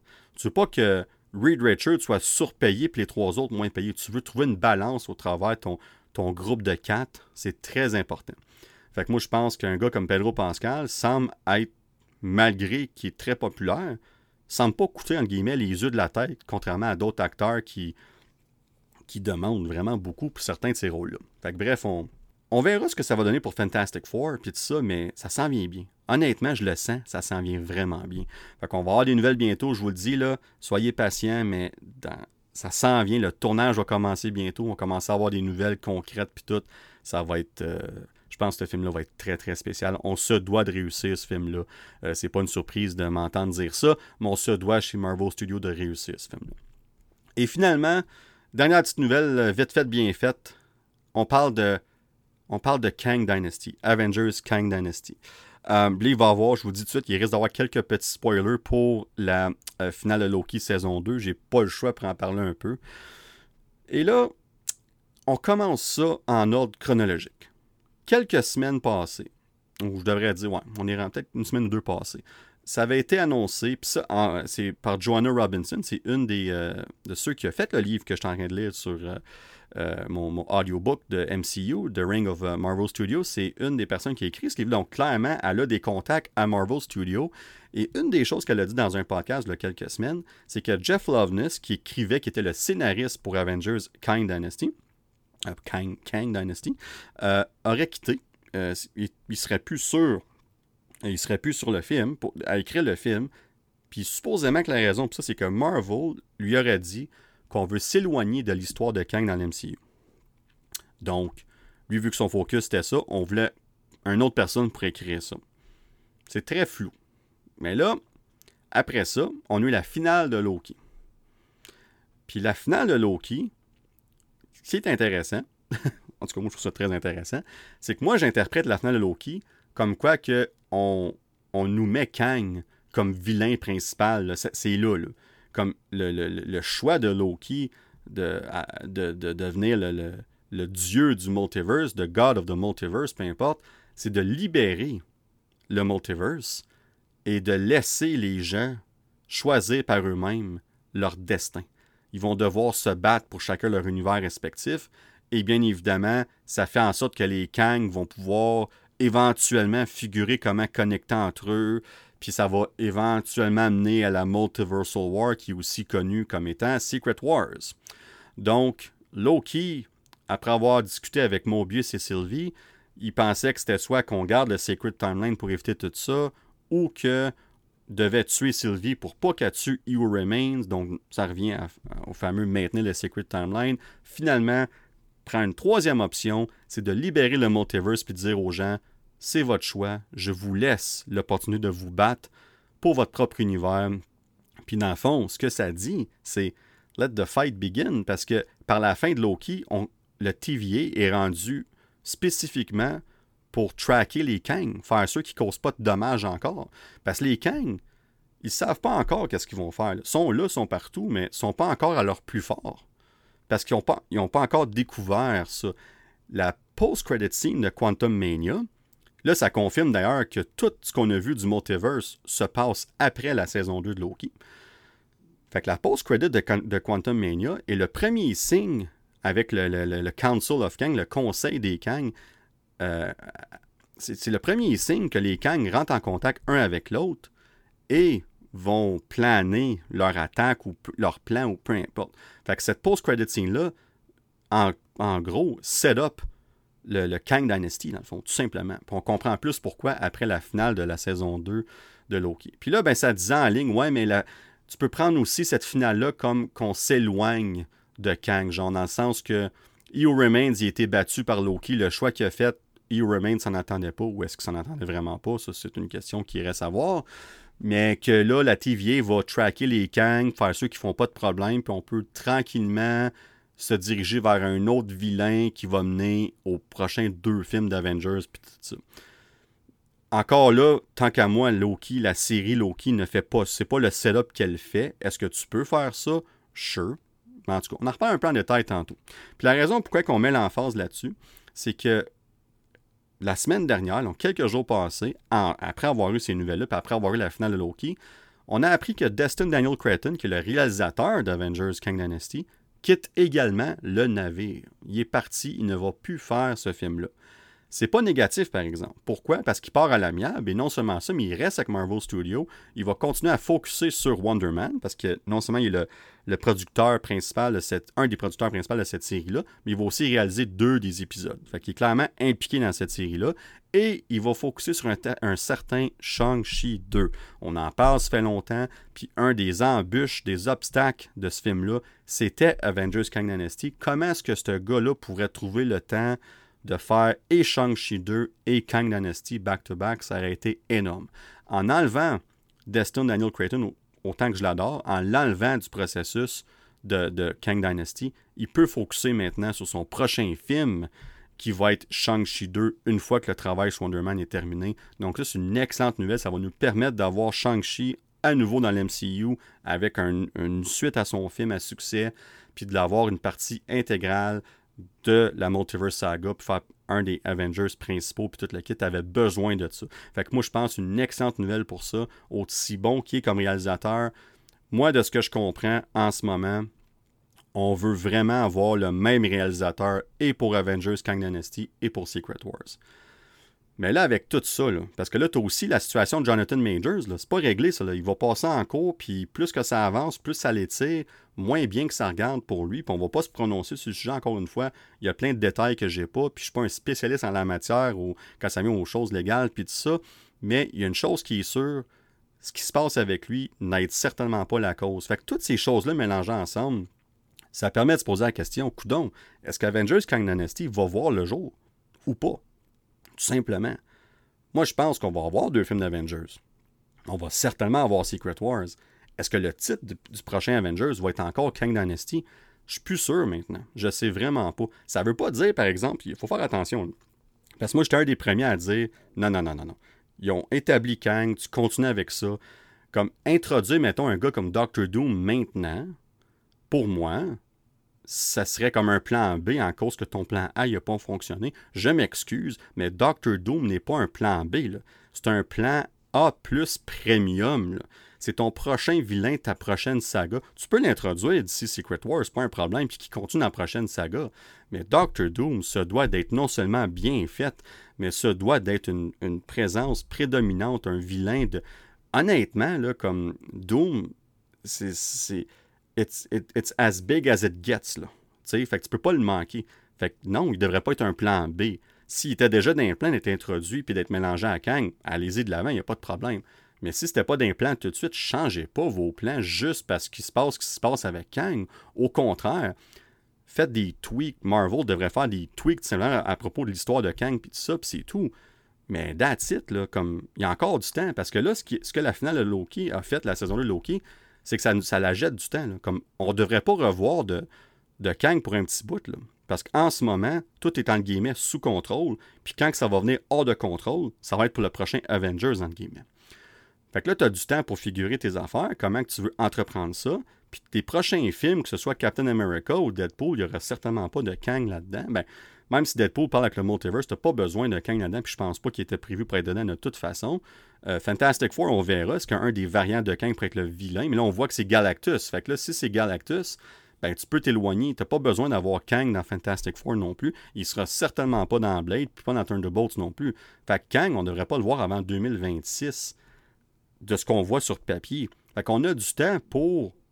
Euh, puis c'est pas encore, tu le vois pas, qui n'est pas une menace. Là tu peux en parler dans tes films, tu peux mentionner le nom de Kang, tu peux, tu peux avoir des lignes ici et là qui, qui vont parler de qu'est-ce qui se passe, puis tout ça, ou des post-credit scenes aussi, comme qu'on faisait avec Thanos, parce que Thanos, à part des post-credit scenes, on l'a vu 5 minutes dans Guardians of the Galaxy, puis c'est tout, là. après ça, on l'a vu dans Infinity War, puis c'est là qu'il a fait sa, là a fait sa marque. Fait qu'on peut voir de quoi de similaire avec Kang. Fait qu'on a du temps, là. On a du temps pour figurer tout ça. Mais, ceci étant dit, il n'y a rien qui empêche de, changer certaines choses pour que ça fonctionne mieux. Moi, je suis. Moi, des changements, j'ai rien contre ça. Si on en parle, ils en font plein de changements à Marvel parce qu'ils s'adaptent. C'est parfait s'adapter. Si ça marche pas, tu t'adaptes, tu vas de l'avant. Parfait, c'est excellent. Mais dans le cas ici de Kang, change pas juste parce que le monde semble plus ou moins aimer ça que tu n'es pas sûr la réception, puis ou encore là, l'acteur. Si l'acteur, c'est le problème, change d'acteur. Kang, il y a comme des milliers de variants, puis le MCU a déjà établi que pas les, variants n'ont pas besoin de se ressembler. On le voit avec Loki, on le voit avec Spider-Man, entre autres. Fait, fait, tu peux avoir un autre acteur qui joue Kang, le problème est réglé. C'est tout. Tout simplement. Tu n'as pas besoin de Jonathan Majors autant que je l'aime dans le rôle. Tu n'as pas besoin de lui pour continuer l'histoire de Kang, puis tu devrais certainement pas annuler l'histoire parce que tu l'enlèves de là. Fait pour moi, ça, c'est un, un no-brainer. Tu changes l'acteur, puis c'est tout. Mais s'il y a d'autres choses qui font en sorte que tu veux changer certaines choses, puis que, que Marvel pense que c'est mieux pour l'histoire, ben, honnêtement, moi, au bout de la ligne, j'ai confiance en Marvel qui vont faire la meilleure chose possible pour avoir le meilleur film d'Avengers possible. Maintenant, est-ce que le film va changer de titre de Kang Dynasty? Je pense que oui. Je pense qu'on va changer le titre du film. Euh, puis que, ce qui est le fun, c'est qu'on avait juste un titre, on, a, on, savait rien d'autre. Fait que t'as rien qu'à changer le titre, puis après ça, tu fais le film que tu veux, puis c'est tout, tout simplement. Je pense que Kang va être une présence. Ça pas en cause tu changes de titre que Kang ne sera pas une présence. au contraire, pas du tout. Là. Mais tu peux changer de titre. Comme Infinity War, tu pas le mot Thanos dedans. Endgame, tu pas le mot Thanos dedans. Tu n'as pas besoin du mot Kang dans ton film pour avoir Kang dans ton histoire pour autant. Fait que moi, je pense qu'une façon facile, c'est de changer le titre du film, puis que tu, tu tweaks certaines choses, puis tu vas de l'avant avec tout ça. Euh, moi, je pense que ça serait la meilleure chose à faire. Mais il y a une chose qui est sûre, comme si un. Il y a une chose qui est sûre, c'est que Kang Dynasty Secret War, c'est comme Infinity War Endgame. C'est un, un, genre de part 1, part 2. C'est un, un méga gros événement qui va être séparé en deux films euh, différents. Est-ce que tu fais Secret Wars Part 1, Secret Wars Part 2? Tu pourrais très bien. Moi, je pense que Secret Wars. L'histoire de Secret Wars devrait être sur deux films du début. On en a parlé déjà mais Marvel n'aime pas faire des part 1, part 2. Mais si tu appelles ça Kang Dynasty, t'as l'air d'être vraiment loin de Secret Wars, même si l'histoire de Secret Wars aurait commencé dans le premier film, ça donne pas cette impression-là avec le titre. Fait que moi, je pense que tu peux trouver un titre qui est un peu plus nerd, qui, est reconnu du public en cause d'un comic book ou tout ça, ou peu importe, un titre qui est vraiment comme « Oh wow, j'adore ce titre-là euh, puis dans le fond, qui sert comme première partie à Secret Wars, puis dans le film Secret Wars, dans le, Avengers final après ça, là, tu as la culmination, puis tu as, la, finale de Secret Wars qui s'appelle Secret Wars. Fait je pense qu'il y a une façon de jouer avec ça sans appeler ça Part 1 puis Part 2. Mais au bout de la ligne, quand on va regarder ces deux films-là, je pense que ça va être un, méga événement séparé en deux parties. Ça va être un Part 1, Part 2 sans s'appeler comme ça. Moi, je suis convaincu. Fait de là, pourquoi que changer le titre de Kang Dynasty à un autre titre, pour moi, ferait beaucoup de sens. Pour vrai, je pense que ça, ça serait vraiment logique. Fait qu'est-ce que changer l'acteur de, de, Kang serait la meilleure solution dans un cas comme ça? Encore là, ça dépend de ce qui se passe avec la situation de Jonathan Majors parce qu'il est très bon dans le rôle. Si dans quelques mois, il est, déclaré non coupable, puis que depuis ce temps-là, il n'y a rien arrivé, puis que Marvel, supposément, qui ont une super bonne relation avec lui, que quand il fait les plateaux de tournage, puis ça, il est super bon, puis ça, ils n'ont aucun problème avec, de ce que j'ai compris. Euh, en tout cas, qui n'a pas été exposé encore à, ce jour, quoi que ce soit. Mais si eux autres ont une bonne relation avec lui, puis ça va bien, puis qu'il est déclaré non coupable, puis on veut continuer avec, go for it. Le gars, il a déjà prouvé qu'il était bon dans le rôle. Maintenant, est-ce que tu vas en faire l'erreur de Marvel, c'est que ils ont vu Kang, ils ont vu Jonathan Majors dans la finale de Loki saison 1, ils ont dit Oh wow, on a fait une maudite belle job, parce qu'oubliez pas, eux autres voient ça des mois avant nous autres. Là. Que ce que ça a fait, c'est qu'ils ont donné un plus gros rôle à Kang dans Ant-Man and the Wasp Quantum Mania. Puis je pense que l'erreur était, je ai déjà parlé, pour moi l'erreur était là. Je le répète, il n'aurait pas dû être le vilain principal, ça aurait dû être Modok le vilain principal, puis il aurait dû être en background, un peu comme Thanos était en background du début. Puis là, la post-credit scene qu'on a vue aurait eu un beaucoup plus gros impact. Puis la post-credit scene de Quantum Mania avec le Council of Kang, peut-être qu'il aurait été un peu moins euh, niaiseux, c'est que les Kang qui capotent, puis tout, peut-être que tu fais ça un peu plus sérieux pour mettre la menace, puis tout ça. Mais si Kang aurait été en background, Kang the Conqueror aurait été en background, ça aurait été plus menaçant. Fait que je pense qu'on a un peu manqué le bateau là, mais c'est juste un film, c'est pas grave. Il était quand même, il était quand même la meilleure partie de ce film-là, tant qu'à moi. Il a quand même fait sa job. Puis tu peux encore faire de quoi que ce personnage-là, big time. La seule chose, c'est que si Kang est la menace de ta saga pour qu'est-ce qui s'en vient, il doit arriver quelque chose bientôt, une post-credit scene ou un événement, quoi que ce soit, vraiment qui va mettre Kang en premier plan puis qui va le mettre comme une menace. Parce qu'en ce moment, la majorité des gens, et avec raison, ne le sentent pas comme une menace. C'est tout simplement ça. Fait qu'en ne le sentant pas comme une menace, c'est pas crédible, c'est difficile de croire que Kang serait une grosse menace pour les Avengers puis l'MCU. Fait qu'il doit arriver quelque chose bientôt qui va faire en sorte qu'il devienne une menace. Puis là, on a le temps. C'est ça que je disais tantôt. Il y, a un, il y, a un, petit gap de temps. On peut figurer tout ça, mettre une post-credit scene quelque part, acheter une scène ou dans un film qui va faire en sorte qu'on fait ça. Fait que si on décide de l'avant avec Kang puis qu'il reste cette menace-là, quelque chose doit arriver bientôt qui démontre qu'il est une menace à ce niveau-là, euh, tout simplement. Fait que si Jonathan Majors reste parce qu'il peut rester good, sinon tu changes d'acteur, c'est bien correct aussi, mais au-delà de ça, il faut que le personnage soit euh, établi comme une menace. Euh, parce que Loki, la saison 1 et 2 de Loki fait une maudite bonne job à faire ça. Sérieux, c'est comme il y a de l'air menaçant là-dedans. Mais le problème, c'est que si tu enlèves la série Loki, parce que comme on disait tantôt, beaucoup de gens n'écoutent pas les séries Disney+, fait que si tu focuses juste sur les films, ta seule présence de Kang est dans Quantum Mania. Malheureusement, c'est pas assez crédible pour être une menace au niveau de Thanos. Fait qu'il faut plus. Fait que ça, ça va être le, challenge de Marvel Studios, ça va être de, faire ça avec, ce personnage-là. Ils sont capables, je suis pas inquiet, parce que Kang peut être une méga grosse menace. Faut juste que tu le fasses de la bonne façon il faut que tu le fasses au-delà de la série Loki, tout simplement. Fait que, euh, on verra si ça va faire en sorte qu'on change le titre du film. Euh, qu'est-ce qui va arriver avec ça? On va avoir d'autres détails bientôt, mais j'ai l'impression qu'on s'enligne vers un changement de titre.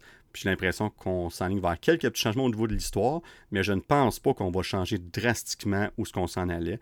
Je pense juste qu'on va faire quelques tweaks ici et là. On va faire les changements nécessaires pour que ça soit un plus gros succès. Puis je pense qu'au bout de la ligne, on va voir ces deux films d'Avengers-là comme étant un méga gros événement qui, ultimement, qui est Secret Wars, tout simplement.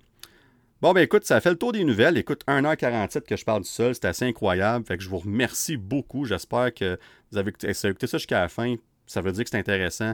Fait un gros merci pour ça. Un gros merci pour ce 50e épisode du podcast. Encore une fois, c'est incroyable. Je vais continuer à en faire d'autres. J'adore ça. Merci. Ça n'aurait pas été possible sans vous tous. Puis euh, s'il y a d'autres nouvelles comme ça, une fois de temps en temps, c'est un, concept qu'on va garder. On va faire d'autres éditions spéciales du podcast. euh, de cette façon-là euh, pour mettre les nouvelles en, lien. Parce que regarde, on parle de 1h45 quasiment d'enregistrement, même quasiment presque 1h50. Ben, j'aurais pas pu faire ça, plus parler de, Marvels, plus de Loki, plus en arrêter là pendant comme 4 heures. Fait que peut-être qu'on va faire ça un peu plus souvent, faire des épisodes spécifiques sur les nouvelles, qu'on puisse prendre le temps d'en parler, puis tout ça. Pour au moins, ça vous met à jour sur tout ce qui se passe dans la, la, la, la, sphère de Marvel Studios, la pop culture de DC, de Star Wars et tout ça. Fait que euh, j'espère que vous avez apprécié. Un gros merci et sur ce, à tous et à toutes, à plus.